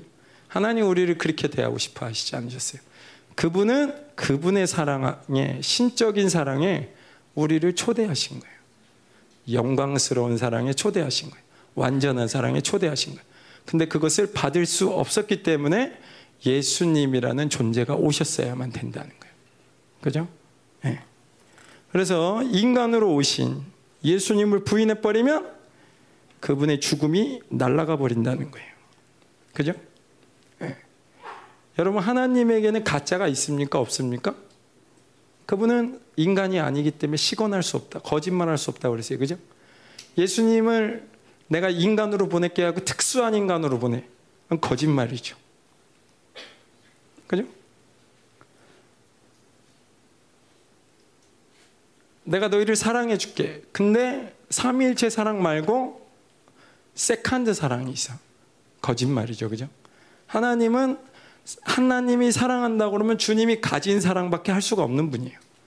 하나님이 영광을 준다고 그러면 주님이 가지고 있는 영광밖에 줄 수가 없는 거예요. 하나님이 우리를 사랑한다고 하면 그 표현이 어떤 표현이냐면 예수님을 사랑한 것처럼 사랑할 수밖에 없다는 거예요. 네. 그래서 이 복음은 아들에 대한 거예요. 네. 이 아들에 대한 것이 바로 우리를 위한 거예요. 우리는 하나님을 믿을 때 하나님의 자녀가 됩니다. 아들이 됩니다. 맞죠? 네. 우리가 하나님이 아들로 됐을 때 가장 온전한 사랑을 볼 수 있는 것은 예수님의 형상을 보지 않고는 그 사랑을 받을 수가 없어요. 그래서 예수님을 이 복음 가운데 아들로 보내신 거예요, 사실. 예. 우리를 아들을 삼으신 이유는 아들이 필요해서 삼았다고 볼 수 있지만 예수님처럼 그렇게 사랑하고 싶어서 삼위 하나님처럼 그렇게 사랑하고 싶어서 우리를 아들 삼았다는 거예요. 그러니까 예수님에게 주어진 모든 것들은 사실은 우리를 위해서 그렇게 사랑한다고 표현해 주신 거라는 거예요. 예, 예 이게 다 전달이 되는지 모르겠어요. 그죠? 예, 믿음으로 받아야 되는데, 이거는 제가 말로 설명은 어느 정도 여기까지 하는데, 이거는 이제 믿음으로 가야 돼요. 이제부터는. 그죠? 뭐 언제나 믿음으로 가는 거지만, 예, 이거는 뭐 말로 설명이 안 되죠. 자, 4절 성결의 영으로는 죽은 자들 가운데서 부활하사 능력으로 하나님의 아들로 선포되셨으니 곧 우리 주 예수 그리스도시니라. 예. 그분은 예수 그리스도세요. 그죠? 예. 성결의 영으로는 성령으로, 그죠? 성령을 따라서 이 땅에 오셔서 인간으로 사셨는데 성령을 의지해서 그렇게 사셨어요. 왜? 인간이 성령을 의지하면 그렇게 살 수 있단다. 그 보여주시려고 그런 거잖아요. 그죠? 예, 다 아는 얘기예요. 예. 존재 자체가 그렇기 때문에 어, 우리가 하나님의 형상대로 창조되었고 성결의 영을 따라 산다면 뭐 거룩해지는 거 외에 다른 게 없어요. 그죠? 성화되는 거, 영화되는 거 외에 딴 게 없어요. 이것이 하나님께서 설정해 놓은 구원이라는 거예요. 우리는 구원받고 부자가 되는 구원, 축복받는 구원, 이 땅에서 형통한 구원, 이런 거를 이 시대 가운데 많은 예, 다른 것들을 넣어놨어요. 그죠? 그게 우리의 축복이 아니라 우리의 축복은 하나님처럼 될 수 있는 모든 트랙이 짜 있다는 거예요. 어느 때? 믿음으로 받아들일 때. 성령을 따라 행할 때. 그죠? 예. 오케이.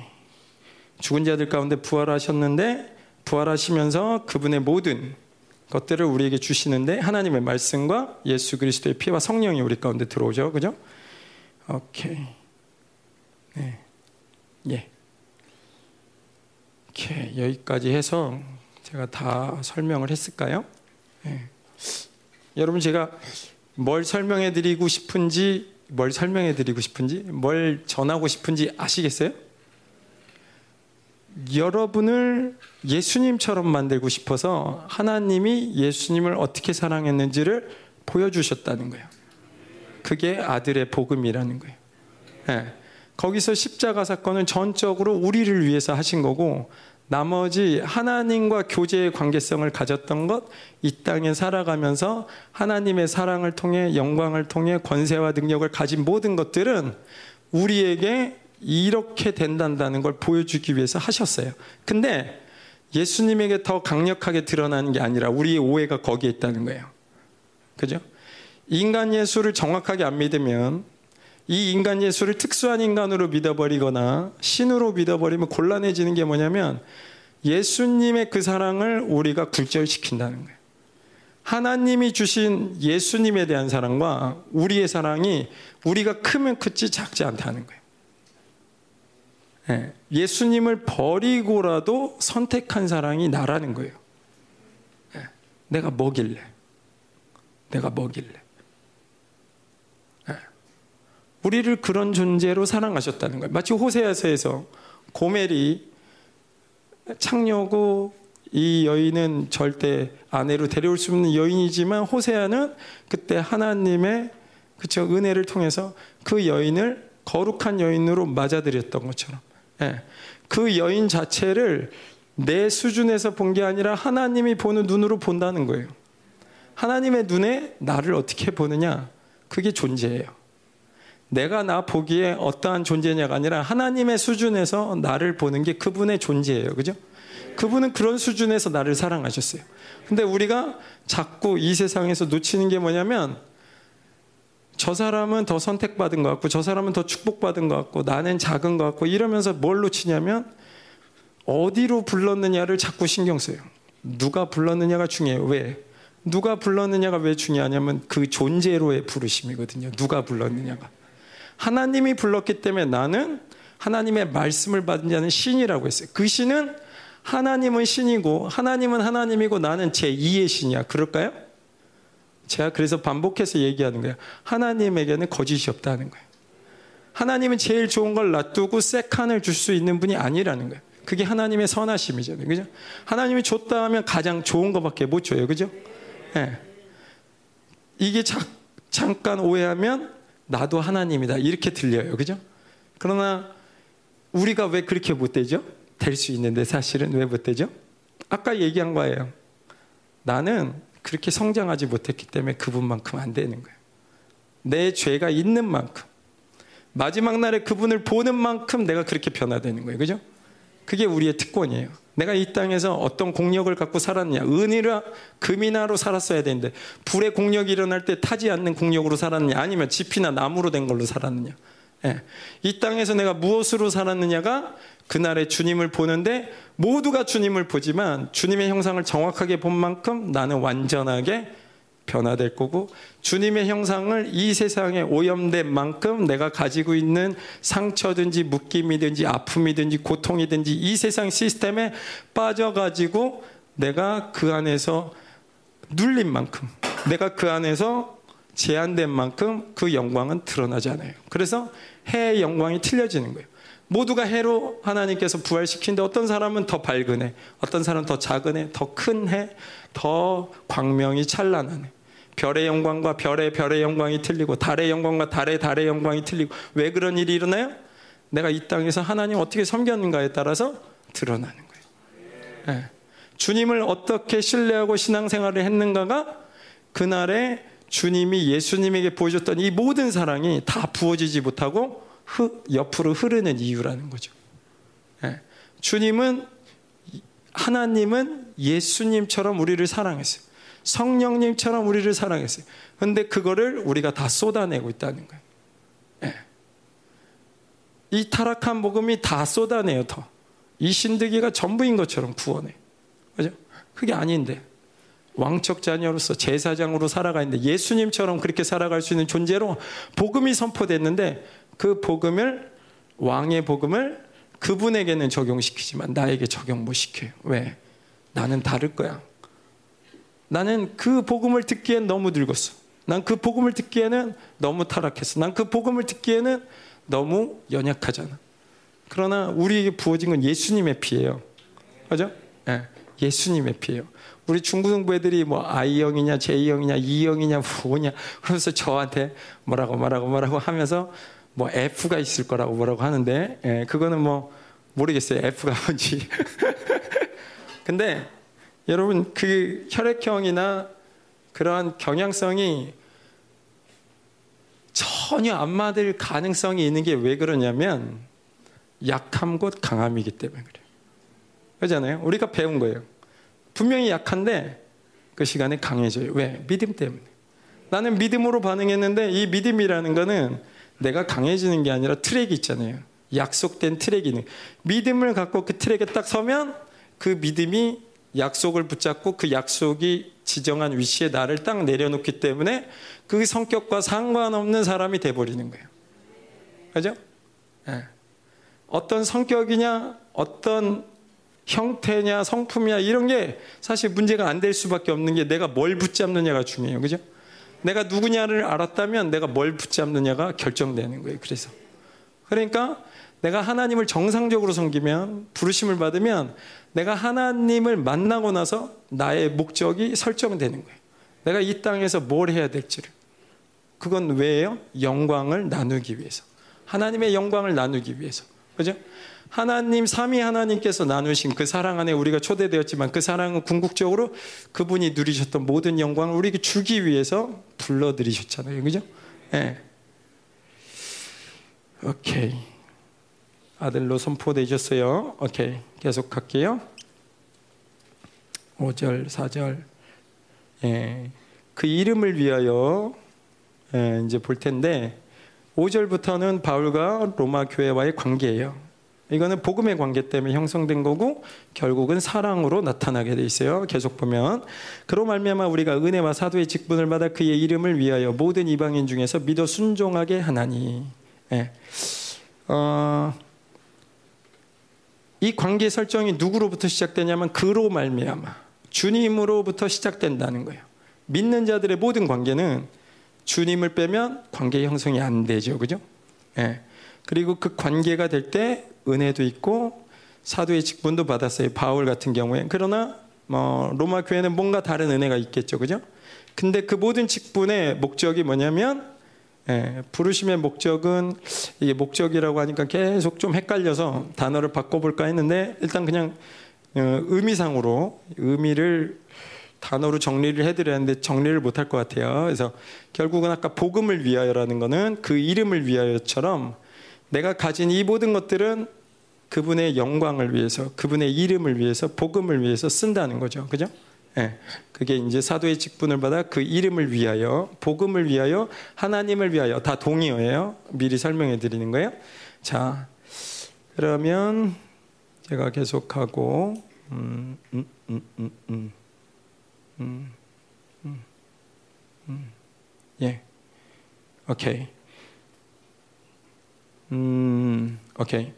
여기서 보면 이제 이 관계가 설정되는 게 자, 이런 거죠. 하나님 편에서 보면 나는 예수 그리스도가 중간에 계셔서 그분이 제사장의 역할을 감당해요. 하나님과 나를 이어주는. 그렇지만 그분은 왕이죠. 그죠? 근데 마찬가지로 우리가 조금 더 보면 이스라엘과 이방인 사이에서는 옛날에 이스라엘 하나님을 섬기는 이스라엘과 이방인 사이에서는 이스라엘을 구원하기 위해서 하나님이 이바, 이스라엘을 선택한 거예요. 그러니까 이스라엘은 왕적 지위와 제사장적인 지위를 갖고 있어요. 누구를 위해서 이방인을 하나님께로 인도하기 위해서 그죠?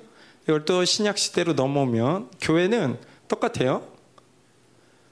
하나님께로 온 인류의 구원을 위해서 교회는 왕적인 직분과 제사장적인 직분을 함께 가져요. 그죠? 그래서 통치도 하지만 하나님께로 인도해요. 예, 지금 마지막 때는 남은 자를 세우는데 예, 이스라엘의 남은 자를 세우기 위해서 이방인 남은 자가 쓰이고 있는 시간이에요. 이때는 우리가 왕적 제사장적 역할을 감당해요. 그러나 이게 충만한 수가 세워지면 바뀌게 되겠죠. 그죠? 혹은 동일하게 이쪽과 그쪽에 네트워크가 생겨서 두 증인의 사역으로 이어지겠죠. 그죠? 예수님의 가장 중요한 직분이 아까부터 설명드린 게 뭐냐면 왕 같은 제사장이에요. 이건 구약에서는 두 직임을 맡으면 저주를 받았어요. 왜? 예수님이 오시기 전까지 이 직분이 있으면 안 되기 때문에. 예. 그러나 우리는 우리는 어떤 직분을 받았냐면 예수님과 똑같은 직분을 받아요. 제가 지금 여러분한테 뭘 계속 얘기하는지 아시겠어요?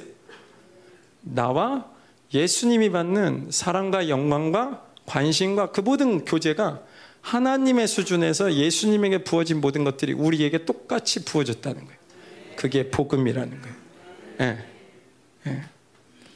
오케이. 계속 갑니다. 그러면 7절에 제가 6절 했나요? 6절.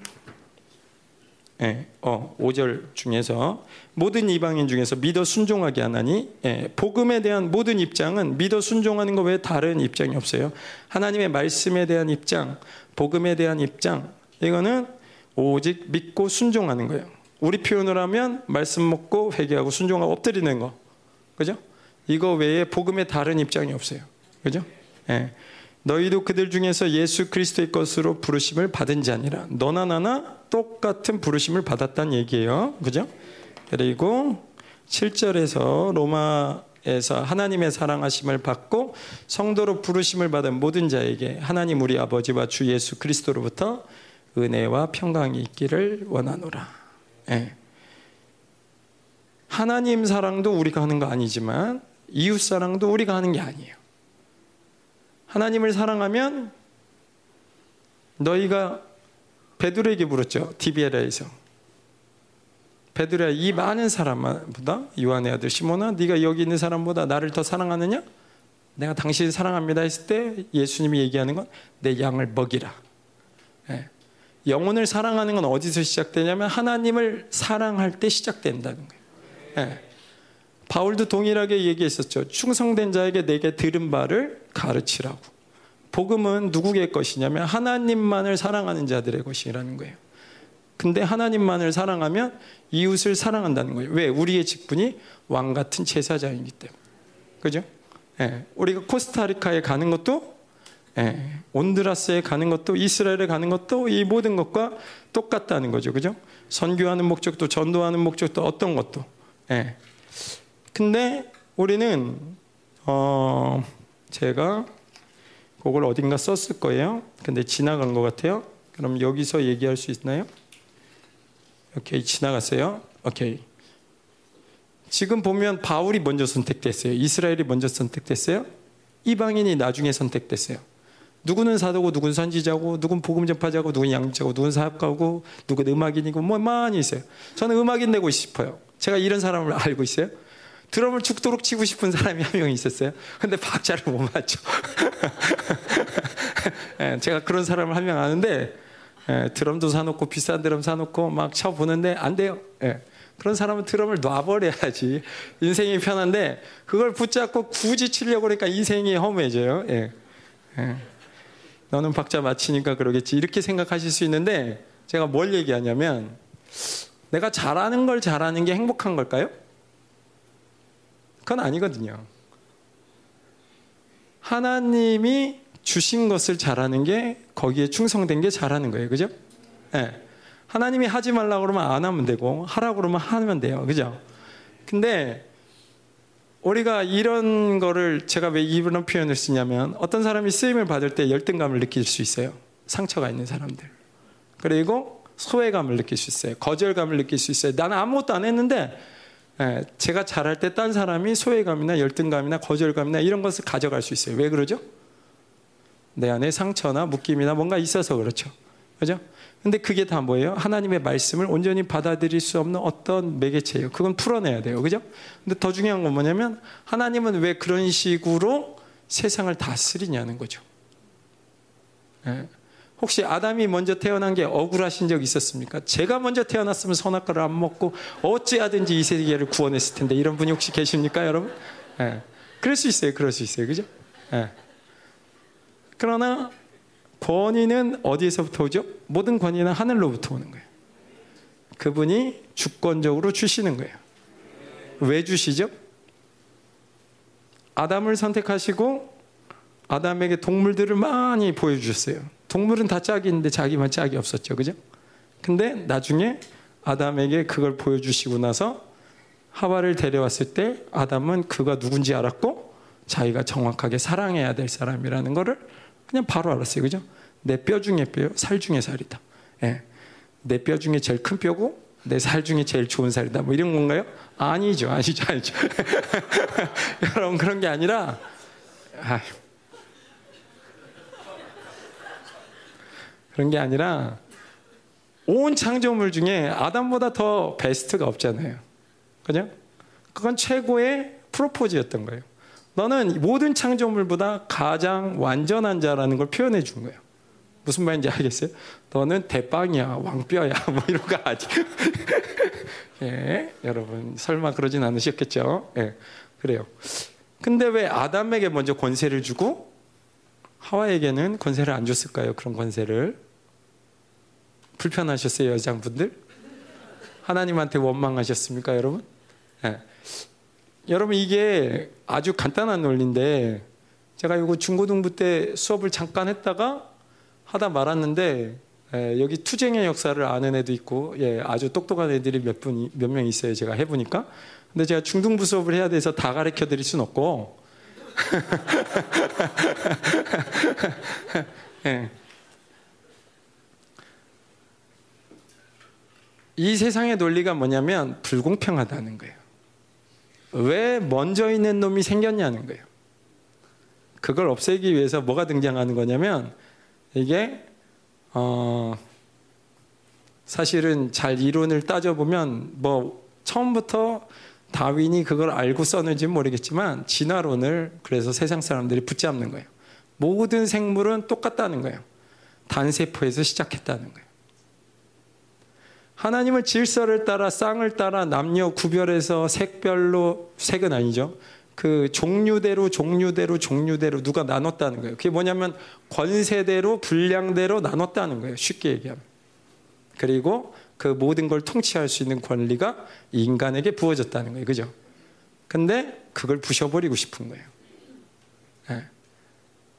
여러분, 이 세상은 권위를 부시고 있어요, 지금. 동성애를 통해서 가정의 모든 권위를 부시고 있어요. 전통을 부시고 있어요. 네. 그게 뭐예요? 로마를 통해서 비밀스럽게 지탱하고 있었던 법이죠. 그죠? 공의를 부셔버리고 있어요, 지금. 네. 이 세상은 통치자가 없으면 굉장히 혼란스럽습니다. 그렇죠? 지키자 그래 놓고 안 지키는 놈이 있으면 잡으러 다녀야 되잖아요. 그죠? 공권력 있어야 돼요. 그죠? 그래야 지키지. 지키자 그래 놓고 모두가 평등해. 그러면 걸어가는 놈도 평등하고 치는 놈도 평등한데 누구 편을 들 겁니까? 그건 사고였어. 그러고 지나갑니까? 안 되잖아요. 그죠? 예. 반드시 질서가 세워져야 돼요. 그 질서가 뭐예요? 예. 사실은 통치의 질서죠. 그죠? 그러나 하나님이 세우신 거예요. 예, 제가 그래요. 하나님이 세우신 거기 때문에 이 권세를 주신 건 이런 거 있잖아요. 이스라엘 백성을 선택해서 이방 나라를 구원하는 거. 예. 아담을 통해서 아담의 권위를 통해서 하와와 하나님의 그 사랑 가운데서 성장하게 만들었고 그걸 통해서 더 풍성한 하나님의 권세와 다스림심이 그죠? 나타나도록 옆에 돕는 배필을 준 거였잖아요. 그죠? 예. 근데 이 세상은 약하면 도전해야 되고 강하면 눌러야 돼요. 그죠? 그 논리로 다 바꿔놨어요. 그게 권위주의라고 생각하는 거예요. 모든 권위를 권위주의라고 생각하는 거예요. 파괴해야 된다고 생각하는 거예요. 예. 우리 똑똑한 앤스바이가 이런 표현을 썼어요. 모든 인간의 역사는 전쟁사다. 예. 정반합처럼 약한 자가 큰 자를 계속 치면서 역사는 발전해왔다. 그러면서 옛날에는 원시적인 그런 나라였지만 지금은 계속 싸우다 보니까 민주주의도 생기고 공산주의도 이제 포기하고 사회주의나 선진국형으로 간다. 예, 말이 되잖아요. 그죠? 근데 과연 그랬을까요? 그거는 하나님이 통치하시기 때문에 그렇게 된 거고 싸워서는 일이 안 나죠. 그죠? 네. 계속해서 이 세상에 어떤 논리들이 뭐를 얘기하는 거냐면 너와 나는 다르기 때문에 싸워야 된다는 걸 얘기해요. 근데 하나님은 너와 내가 왜 다르겠냐면 큰 자가 작은 자를 섬기고 큰 자를 통해서 축복이 흘러가도록 세우신 거예요. 그죠? 다르게 만든 거는 서로의 축복이 흘러가게 만든 거예요. 그죠? 근데 그거를 원수들은 그렇게 사용하지 않고 있어요. 그죠? 예. 예수님은 낮아지셨어요. 똑같은 하나님인데 왜? 우리를 구원하기 위해서. 그죠? 그것도 마찬가지죠. 그죠? 통치의 개념이 예, 그런 통치의 개념이 아니라 누군가를 살리고 사랑하도록. 그래서 예수 그리스도의 부르심이 있으면 반드시 교회 부르심이 생기는 거, 왕적인 거. 그죠? 선교의 부르심, 제사장적인 직임이 반드시 생긴다는 거예요. 누구에게 주신 거기 때문에 예수님에게 주셨기 때문에 교회가 머리가 예수님이고 예수님이 불렀다면 우리의 모든 부르심은 왕적이며 제사장적인 부르심이 마땅히 세워진다는 거예요. 예. 수님 받은 것과 똑같이 그죠? 네. 오케이 계속 가겠습니다. 로마에서 하나님의 사랑하심을 받고 예. 결국 7절에서 7절까지가 이제 로마 교회에 대한 이 바울의 관계인데 결국 복음 때문에 교회이고 한 번도 못 본 사람들을 향해 이런 사랑을 깨달아요. 그죠? 이 부르심의 목적이 하나님의 사랑을 아는 거잖아요. 그죠? 이 사랑이 열릴 때 서로에 대한 영광을 볼 수 있는 거예요. 그죠? 이게 바로 하나님이 우리에게 주신 생명력이에요, 사실. 그죠?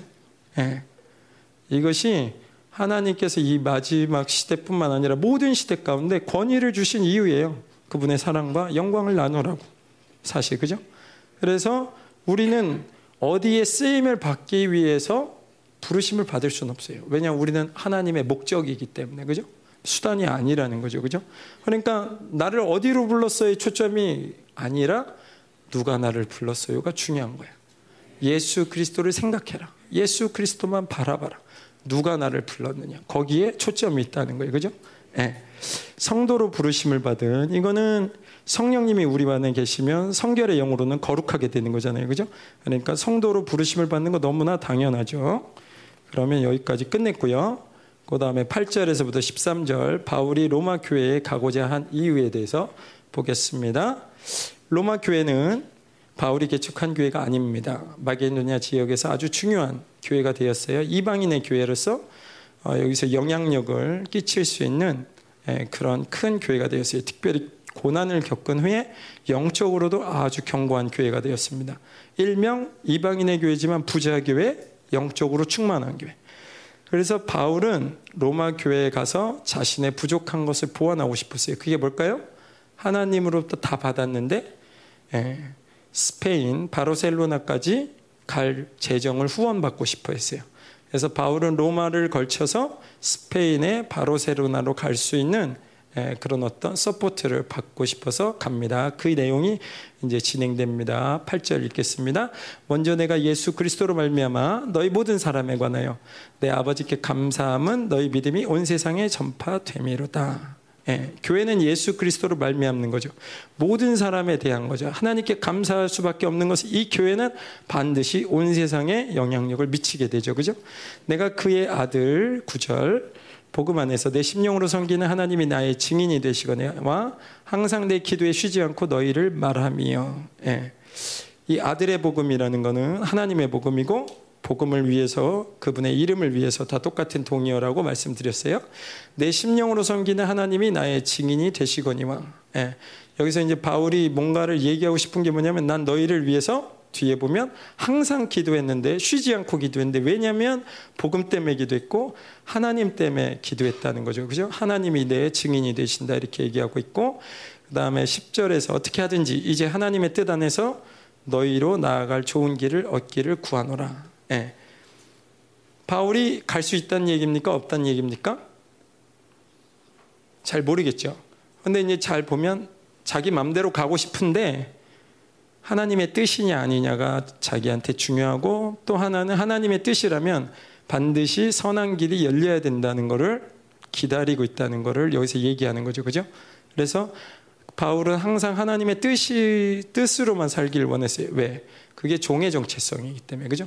종은 자기 생각이 없어요. 주인이 원하신 대로 가야 되니까 그죠? 그리고 11절에 내가 너희 보기를 간절히 원하는 것은 어떤 신령한 은사를 너희에게 나누어 주어 너희를 견고하게 하려 함이니 에, 바울이 만약에 간다면 하나님은 나를 이런 목적을 위해서 로마 교회를 보낼 거라고 감동을 받은 거죠. 그래서 본인을 통해서 많은 교회 가운데 신령한 은사가 드러난 것처럼 그 교회를 온전히 세우고 싶다는 거예요. 그러한 자세한 내용은 어, 저희가 로마서 12장에 뭐 섬기는 은사라든가 위로의 은사라든가 가르치는 은사라든가 뭐 리더십의 은사라든가 예언의 은사라든가 다 교회를 세우는 은사죠. 저희가 이것과 비교해서 봤던 게 고린도전서 12장 이건 예배 때 사용되는 은사라고 배웠어요. 예. 다 언급 안 하고요. 12절로 이제 마지막 아니네요. 12절로 갈게요. 로마 교회로 가고자 하는 이유. 어, 경고하게 하려 함이니 이는 곧 내가 너희 가운데서 너희와 나의 믿음으로 말미암아 피차 아니함을 얻으려 함이라. 예. 우리가 뭐 그 요번에 집회 중부를 하면서도 그럴 수 있고 또 어디 선교 나갔다가 들어왔을 때 그럴 수 있고 또 뭐 이런 때도 있어요. 여기 섰을 때 어린아이가 쓰든 어른이 쓰든 상관없이 뭐 중고등부든 누구든 애가 서도 그 사람이 하나님을 만난 것을 여기서 간증하고 선포할 때 여러분이나 저나 동일하게 느끼는 게 뭐냐면 그 안에 하나님이 있다는 걸 다 느낍니다. 그죠? 누가 가르쳐 주지 않아도 이 아이가 진짜 하나님을 만나서 선포하기 시작하면 여기 있는 사람들은 다 알아요. 예, 저와 하나님이 역사하셔서 쟤는 만나네요. 그죠? 예, 그럴 때 어떻게 되죠? 뜨거워져요. 그리고 어떻게 되죠? 저 아이 때문에 격려받아요. 저 아이 때문에 힘이 나요. 이 아이는 자기의 간증을 했을 뿐인데 듣는 모두에게 하나님의 힘이 전달되는 거. 그게 안위함이죠. 그죠? 예. 이 사람도 그 사람이 은혜 받는 것을 통해서 안위함을 받지만 앉아 있는 사람도 선포하는 누군가를 통해서 은혜를 받을 때 서로 예, 시너지 효과가 나는 거예요. 그죠? 하나님이 하셨구나. 하나님이 영광 받으셔야겠구나. 하나님의 교회를 세우셨구나. 이런 위로를 우리가 다 받게 되는 거예요. 그죠? 계속하면 13절에 마지막으로 바울이 로마 교회를 가고자 한 이유에 대해서 설명하는데 형제들아 내가 여러 번 너희에게 가고자 한 것을 너희가 모르기를 원하지 아니하노니 이는 너희 중에서도 다른 이방인 중에서와 같이 열매를 맺게 하려 함이로되 지금까지 길이 막혔도다. 예. 여러 번 가고자 했다는 거예요. 그게 뭐죠? 예. 바울이 하나님의 뜻인지 아닌지에 대한 분명한 좋은 길이 열리지 않았기 때문에 계속 기다리고 있다는 얘기예요. 그죠? 하나님의 뜻, 계시로 움직이지 못한다면 난 기다릴 수밖에 없는 자다. 종이기 때문에 그죠? 이는 너희 중에서도 다른 이방인 중에서와 같이 열매를 맺게 하려 함이로되 만약 내가 하나님의 뜻으로 방문하게 된다면 반드시 거기에는 하나님 원하시는 열매를 맺게 된다는 거예요. 네. 우리가 교회를 방문할 때 우리가 전도를 갈 때 코스타리카를 가든 온드라스를 가든 한 번도 본 나라가 아니고 연락하는 것도 그 안에 어떠한 영이 움직이는지 뭐가 되는지 우리 아무것도 몰라요. 단지 이번에 어떻게 해서 가죠? 하나님이 가라 그래서 가요. 그죠? 물론 우린 영분별도 했습니다. 물론 우리는 중보도 했습니다. 그러나 열매가 있을지 없을지 우리는 아무도 몰라요. 그렇지만 하나님께서 원하셔서 보내시면 반드시 거기 열매가 있다는 거예요. 그죠? 이 열매는 특별히 로마서에서 성화와 영화를 이야기합니다. 네. 오케이. 자, 그러면 복음에 나타난 하나님의 의 마지막 어, 5대지 정도 되는 것 같은데 14절부터 17절까지 또 쭉 보겠습니다. 헬라인이나 야만인이나 지혜 있는 자나 어리석은 자에게 다 내가 빚진 자라. 바울이 돈을 비쳤다는 얘기가 아니고 하나님의 그 무한한 사랑, 예수 그리스도의 온전한 사랑을 받으니까 본인이 복음을 전할 수밖에 없는 자라는 거, 내가 그 복음을 전해서 사랑해야 되는 그런 빚이 나에게 생겼다는 거죠. 그죠? 은혜의 빚이 생겼다는 거예요. 그래서 바울이 이런 표현을 써요. 내가 복음을 전할지라도 자랑할 것이 없음은 내가 부득불 할 일이라. 만일 복음을 전하지 아니하면 내게 화가 있을 것이다. 내가 나의 달려갈 길과 주 예수께 받는 사명 곧 하나님의 은혜의 복음을 증언하는 일을 마치려 하면은 나의 생명을 조금 더 귀한 것으로 여기지 아니하노라. 사도행전 20장 24절에 그리고 예레미야도 예언하지 마라. 너 예언하면 죽일 거야. 네 예언 안 맞아. 하나님은 예언을 선포하라고 해놓고 그 일을 안 이루셔. 그럴 때마다 예레미야는 계속 좌절했습니다. 난 다시는 하나님의 말씀을 전하지 아니하리라. 근데 그러고 있을 때 예레미야에게는 계속 불이 올라왔어요. 전하지 않을 수 없는. 그죠? 이게 뭐예요? 하나님을 만난 사람들의 증거예요. 그죠? 예. 네. 그러므로 15절에 나는 할 수 있는 대로, 이건 할 수 있는 대로라고 번역, 번역하기보단, 아, 내가 할 수 있는 모든 수단을 다해서 뭐 이렇게 표현하든지 열정적으로 이렇게 표현했어야 되는데 로마에 있는 너희에게도 복음 전하기를 원하노라. 로마에 있는 너희에게 복음 전하는 거 예, 복음이 없어서가 아니라 복음은 계속 들려져야 됩니다. 복음은 저도 설교 준비하면서 복음을 들어요. 또 들려요, 복음. 여러분도 마찬가지일 거라고 믿어요. 여러분 예배를 드릴수록 여러분은 복음이 또 들립니다. 하나님의 말씀을 들으면 복음이 또 들립니다. 왜? 우리는 계속 성장하는 존재이기 때문에. 우리는 계속 하나님의 장성한 예수 그리스도의 그 장성한 분량까지 계속 성장해야 되기 때문에 계속 복음을 들려줘야 돼요. 그죠? 예, 아멘. 오케이. 16절. 내가 복음을 부끄러워하지 아니하노니 예, 영광이 때문에 부끄러워할 필요가 없겠죠. 이 복음은 모든 믿는 자에게 구원을 주시는 하나님의 능력이 됨이라 그죠? 구원, 완전한 구원을 이룰 수 있는 하나님의 능력이 어디에 있어요? 복음에 있어요. 왕의 복음에 있어요. 그죠?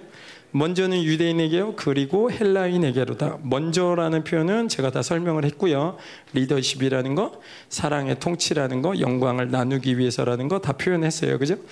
유대인이나 헬라인에게 차별이 없는 거예요. 어느 때? 믿을 때. 그죠? 이 세상은 너와 내가 똑같이 가지고 있으면 차별이 없을 거라고 생각해요. 그죠? 그러나 하나님은 그렇게 생각하지 않으세요. 하나님은 모든 자에게 똑같은 하나님의 완전한 분량을 다 허락하셨고, 그 다음에 그것을 믿으면 모두가 다 취할 수 있도록 허락하셨어요. 이 세상의 가치와 이 세상이 뭐라고 얘기하든지 그것과 상관없이 믿으면 그 수준으로 올라가 버리는 거예요. 그죠? 네. 내 수준으로 가지고 있는 것을 가지고 믿음으로 되니까 계속 그것이 우리에게 한계를 부딪히게 하고 불신으로 다가오고 성장이 없는 거예요. 그죠? 계속 하나님을 하나님의 수준으로 가져갈 수 있도록 예, 계속 풀어내야 됩니다. 그죠? 오케이. 오케이. 다 됐고요. 다 됐고요. 음. 마지막 절 17절입니다. 복음에는 하나님의 의가 나타나서 믿음으로 믿음의 의리게 하나니 기록된 바 오직 의는 믿음으로 말미암아 살리람과 같으리라. 예. 복음에 하나님의 의가 있죠. 그죠? 이 의는 로마서의 표현으로는 죄를 한 번도 지은 적이 없다는 거예요. 예. 그렇기 때문에 하나님을 만날 수 있는 존재가 된 거예요. 그죠? 예. 거룩하신 자를 영원히 온전케 할 수 있는 근거가 이 의에 있죠. 그죠? 예. 근데 우리가 아까 타락한 복음으로 다시 가면 이 보혈이 죄사하는 거에서 자꾸 멈춰요. 왕의 피를 뭘 자꾸 망각하죠, 우리가. 그죠? 내가 모든 DNA를 다 갖고 있다고 우리가 분명히 배우는데 저도 믿고 기도하는데 항상 보면 죄 지을 때만 보혈을 쓰려고 그래요. 그죠? 그게 아니잖아요, 사실. 그죠?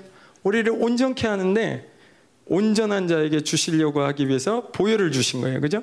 네. 우리가 어, 아무리 끊어도 끊어도 잘 안 끊어지는 게 피잖아요, 사실. 그죠? 네. 잘 모르나? 네. 피는 진한 것이요. 뭐 이렇게 표현해야 되나?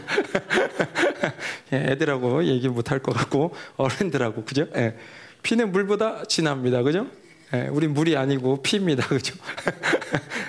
이렇게 설교를 하면 좀 이상한 것 같고 예. 가죠. 예.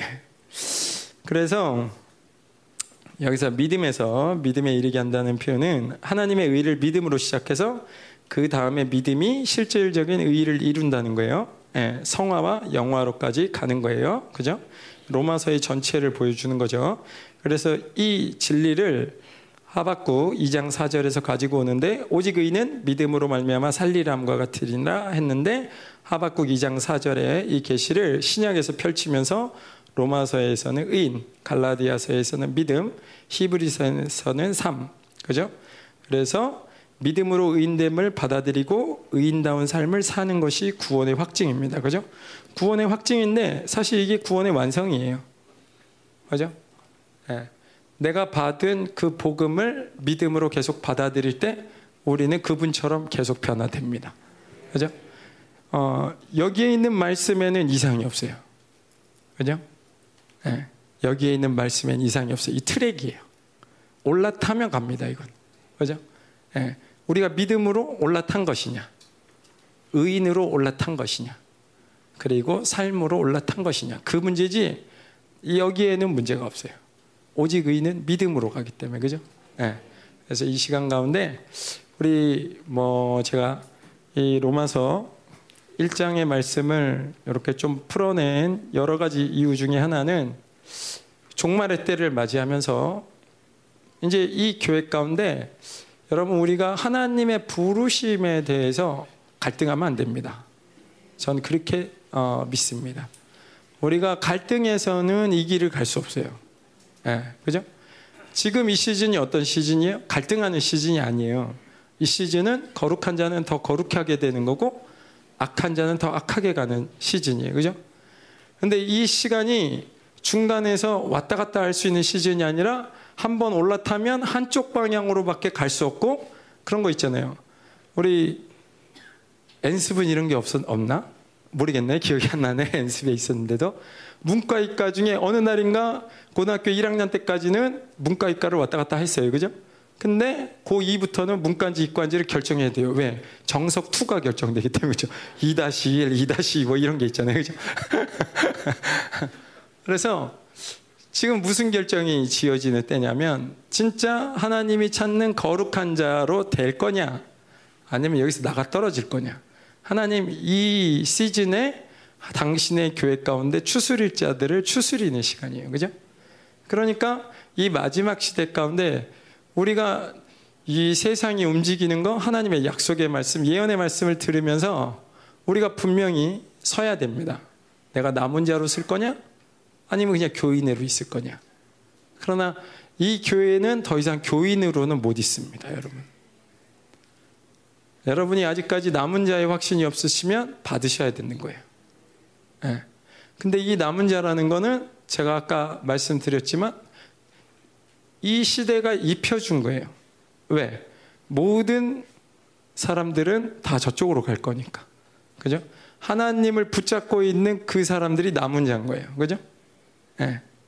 근데 그 길을 빌라델비아 교회처럼 하늘의 통로를 여시고 영광스러운 예배와 온전한 진리로 우리를 그 길로 인도하실 거예요. 왕의 길로, 영광스러운 길로, 하나님의 완전한 사랑의 길로. 그죠? 예. 여러분, 이 길에 우리가 어차피 복음을 받은 이후에 한 번은 결정해야 돼요. 뭘 결정해야 돼요? 예. 하나님을 위해서 살 거냐, 아닐 거냐. 이거는 분명히 결정해야 되는 거잖아요. 그죠? 근데 하나님을 위해서 살고 싶은 마음은 그리스도를 만날 때 자연스럽게 생기는 것이고 그분을 위해서 살고 싶다면 이 마지막 시대가 요구하는 믿음은 남은 자라는 거예요. 남은 자 이외에 다른 옵션이 있느냐 없다는 거예요. 네, 왜? 이제는 분명히 갈리는 시간으로 가기 때문에. 그것이 지금 열방교회에서 계속해서 우리에게 선포되고 있는 말씀이에요. 그죠? 여러분, 믿음이 연약해지면 열방교회 오시면 안 됩니다. 이런 얘기를 하는 게 아니에요. 지금은 하나님의 칭찬과 책망이 떨어지는 시간이라는 거예요. 그죠? 왜? 이 세상의 심판이 준비되고 있는 시간이기 때문에. 그죠? 네. 그래서 이 시간 가운데 이거를 뭐 경고의 말씀, 이런 말씀으로 듣는다기보다는 여러분 우리의 부르심은 되게 위대한 부르심이에요. 그죠? 예수님의 부르심이에요. 아들의 부르심이에요. 하나님의 형상으로의 부르심이고 신으로의 부르심이에요. 그죠? 예. 네. 근데 우리가 이 땅에서 뭔가 뭐가 미련이 있어서 여기 더 살려고 그래요. 그죠? 어차피 내가 아무리 건강해도 200년 후에 다 죽을 텐데. 그죠? 예. 네. 그렇잖아요. 예. 네. 제가 요즘에 예, 이런 걸 좀 느껴요. 제 뼈가 안 좋아진다는 걸. 예. 제가 이 뼈가 많이 약해진다 이렇게 많이 느껴요. 예. 예, 어떤 거는 재활이 필요하다 이 정도로 생각이 되는 것도 있어요. 이렇게 아 난 재활을 해야 되는구나. 아난 가서 움직여야 되는구나. 이런 것 좀 생겨요. 왜냐하면 이제 예, 맛이 가나 봐요. 한 개씩 두 개씩 이러다 보면. 예. 근데 이 육신은 언젠가 가요. 그죠? 그러나 이 육신이 가는 곳을 우리가 갈 게 아니라 우리의 영혼이 갈 곳을 결정하셔야 되잖아요. 그죠? 근데 우리에게 가장 좋은 길을 하나님이 예비해 놓으셨어요. 창세전에. 거룩하고 흠없도록 왕 같은 제사장으로 다 하나님이 예정해 놓으셨어요. 근데 굳이 그 길을 안 가서 딴 데로 갈 이유가 없잖아요. 그죠? 예. 네. 그래서 이 시간 가운데 뭐 2부 말씀을 제가 딱 보니까 2부는 조금 더 어, 1부보다 클리어하긴 한데 어, 기도가 어떻게 될지는 해봐야 알겠죠. 해봅시다. 우리 한번 기도. 예.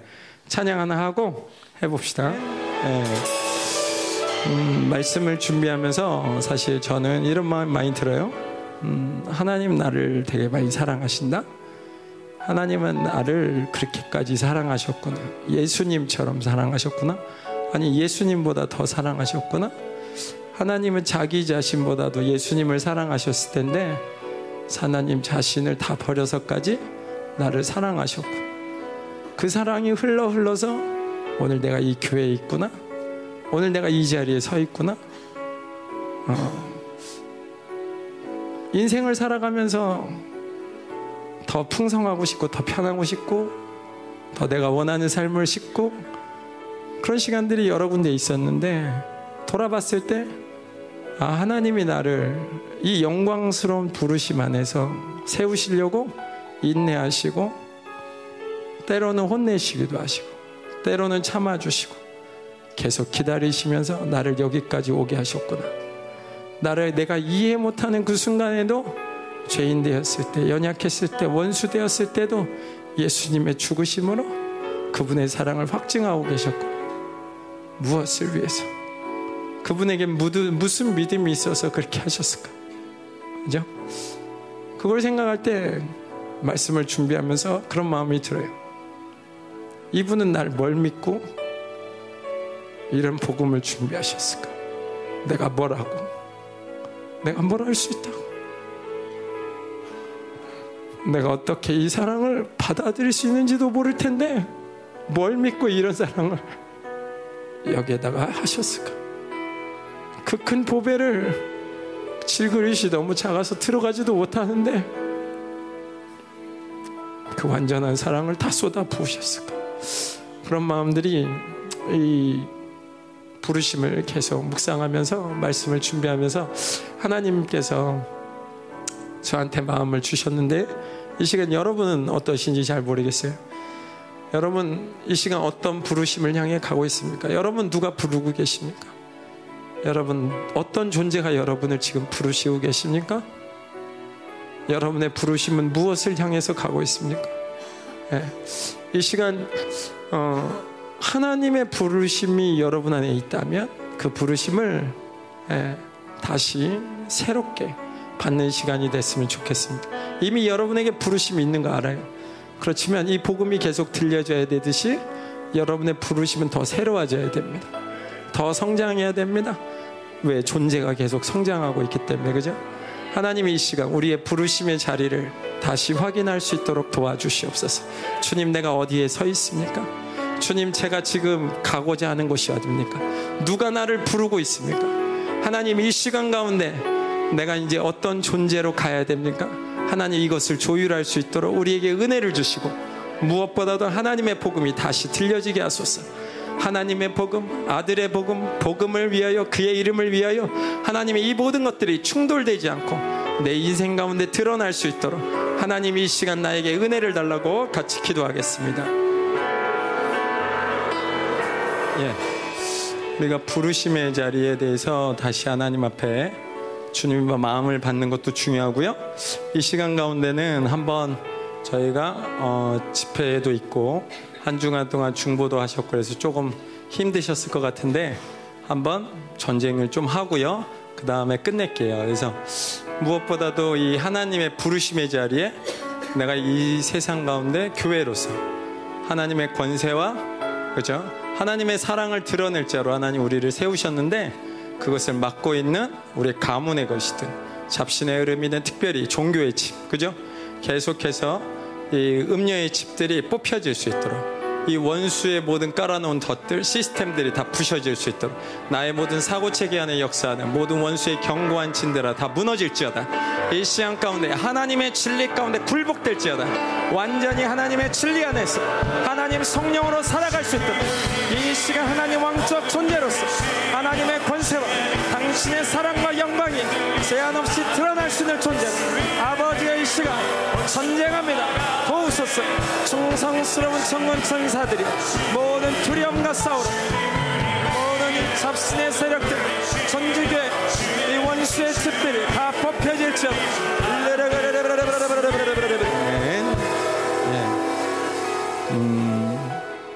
오늘 말씀을 통해서 여러분 어, 뭐 사람마다 은혜 받으시는 게 틀릴 수도 있고 또 이 부분에 있어서 특별히 하나님께서 말씀하시는 분들이 있다고 생각해요. 그래서 계속 예, 그 기도를 하실 분들은 예배 마치고 기도하시면 좋을 것 같고요. 저희가 마지막으로 하나만 더 기도하고 예배를 마무리하려고 합니다. 무엇보다도 우리 팀들과 현지에 남아 있는 우리 코스타리카, 온드라스, 그다음에 이번에 중미, 어, 전 주, 어, 남미에서 온 우리 어, 지체들이 있어요. 가면 하나님도 기다리지만 원수도 기다립니다. 그죠? 그래서 하나님 이 시간 가운데 다시 자신의 자리로 돌아갈 때 하나님 승리의 하나님의 영광을 가지고 돌아가게 하시고 계속 이기게 하시고 하나님 모든 원수를 이길 때까지 하나님 그 자리에서 계속 멈추지 않고 하나님 교회가 24 중보가 돌아가게 하시고 기도의 생명력이 살아나게 하시고 진리가 온전히 선포되게 하시고 하나님 돌아오는 모든 팀들에게도 단 한 사람도 공격받지 않고 하나님 정확하게 하나님의 영광 가운데 승리자로 하나님이 교회 가운데 우리가 만날 수 있도록 생명사에게 모든 목회자들까지 하나님 붙잡아달라고 이 시간 함께 우리 팀들을 위해서 기도합니다. 주여 살아계신 주님 감사합니다. 특별히 2주간에 하나님이 이 사역을 마치면서 이전과는 다른 중보를 하게 하시고 이전과는 다른 이 치열한 싸움에서 하나님의 강력한 완전한 승리를 맛보게 하심을 찬양합니다. 모든 팀들에게도 저희에게도 하나님이 주신 이 전리품들이 하나님 계속적으로 남은 자들이 이 마지막 어둠과 결핍의 시대를 살아낼 수 있는 하나님의 큰 영광과 사랑의 하나님 표적으로 드러나게 하시고 아픈 자들이 일어나게 하시고 하나님 이 마지막 때 진리가 회복되게 하시고 성령의 더 놀라운 역사들을 경험할 수 있는 강력한 하나님 전쟁 가운데 더 큰 승리가 우리를 기다리고 있음을 선포합니다. 하나님 밀리지 않게 하시고 날마다 깨어 있을 수 있도록 하나님 또한 돌아오는 모든 팀들을 보호하시되 특별히 김민호 목사님과 조용경 사모님의 무엇보다도 하나님의 위로가 더 충만하게 부어지게 하여 주옵소서. 오늘 드려진 예물을 위해서 기도합니다. 모든 것이 하나님의 소유입니다. 우리는 하나님의 소유로 사는 자들이 우리는 우리의 소유로 사는 자들이 아니라 오직 받아서 당신의 은혜로만 사는 자들입니다.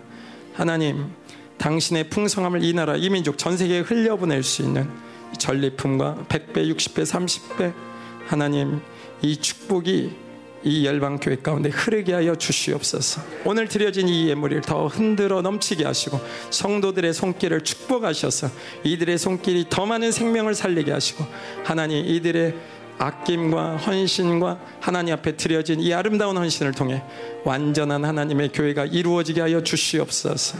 2주 동안 완전히 하나됨으로 같이 협력하고 도운 모든 성도들과 하나님 또 마음으로 그곳에 있는 그대로 하나님 마음을 합해서 있었던 모든 성도들을 하나님 격려하셔서 이 마지막 때를 살아낼 수 있는 복된 존재로 복의 근원으로 축복하여 주옵소서. 이제는 교회의 머리 대신 우리 구주 예수 그리스도의 은혜와 아버지 하나님의 거룩하신 사랑하심과 성령 하나님의 내주 교통 위로 충만하신 역사가 오늘 하나님의 부르심 가운데 예수 그리스도의 부르심 안에서 하나님의 왕 같은 제사장으로 살기 원하는 여기에 모인 당신의 사랑하는 성도들과 그들의 가정과 기업과 자녀들 위해 이 나라 민족과 전 세계에 파송된 당신의 사랑하는 선교사들과 생명사의 교회들과 열방 교회와 그리고 코스타리카와 온드라스 남미 집회 가운데 중미 집회 가운데 찾아왔던 모든 교회들 위해 이제로부터 영원토록 함께 하시기를 간절히 축원하옵나이다. 아멘.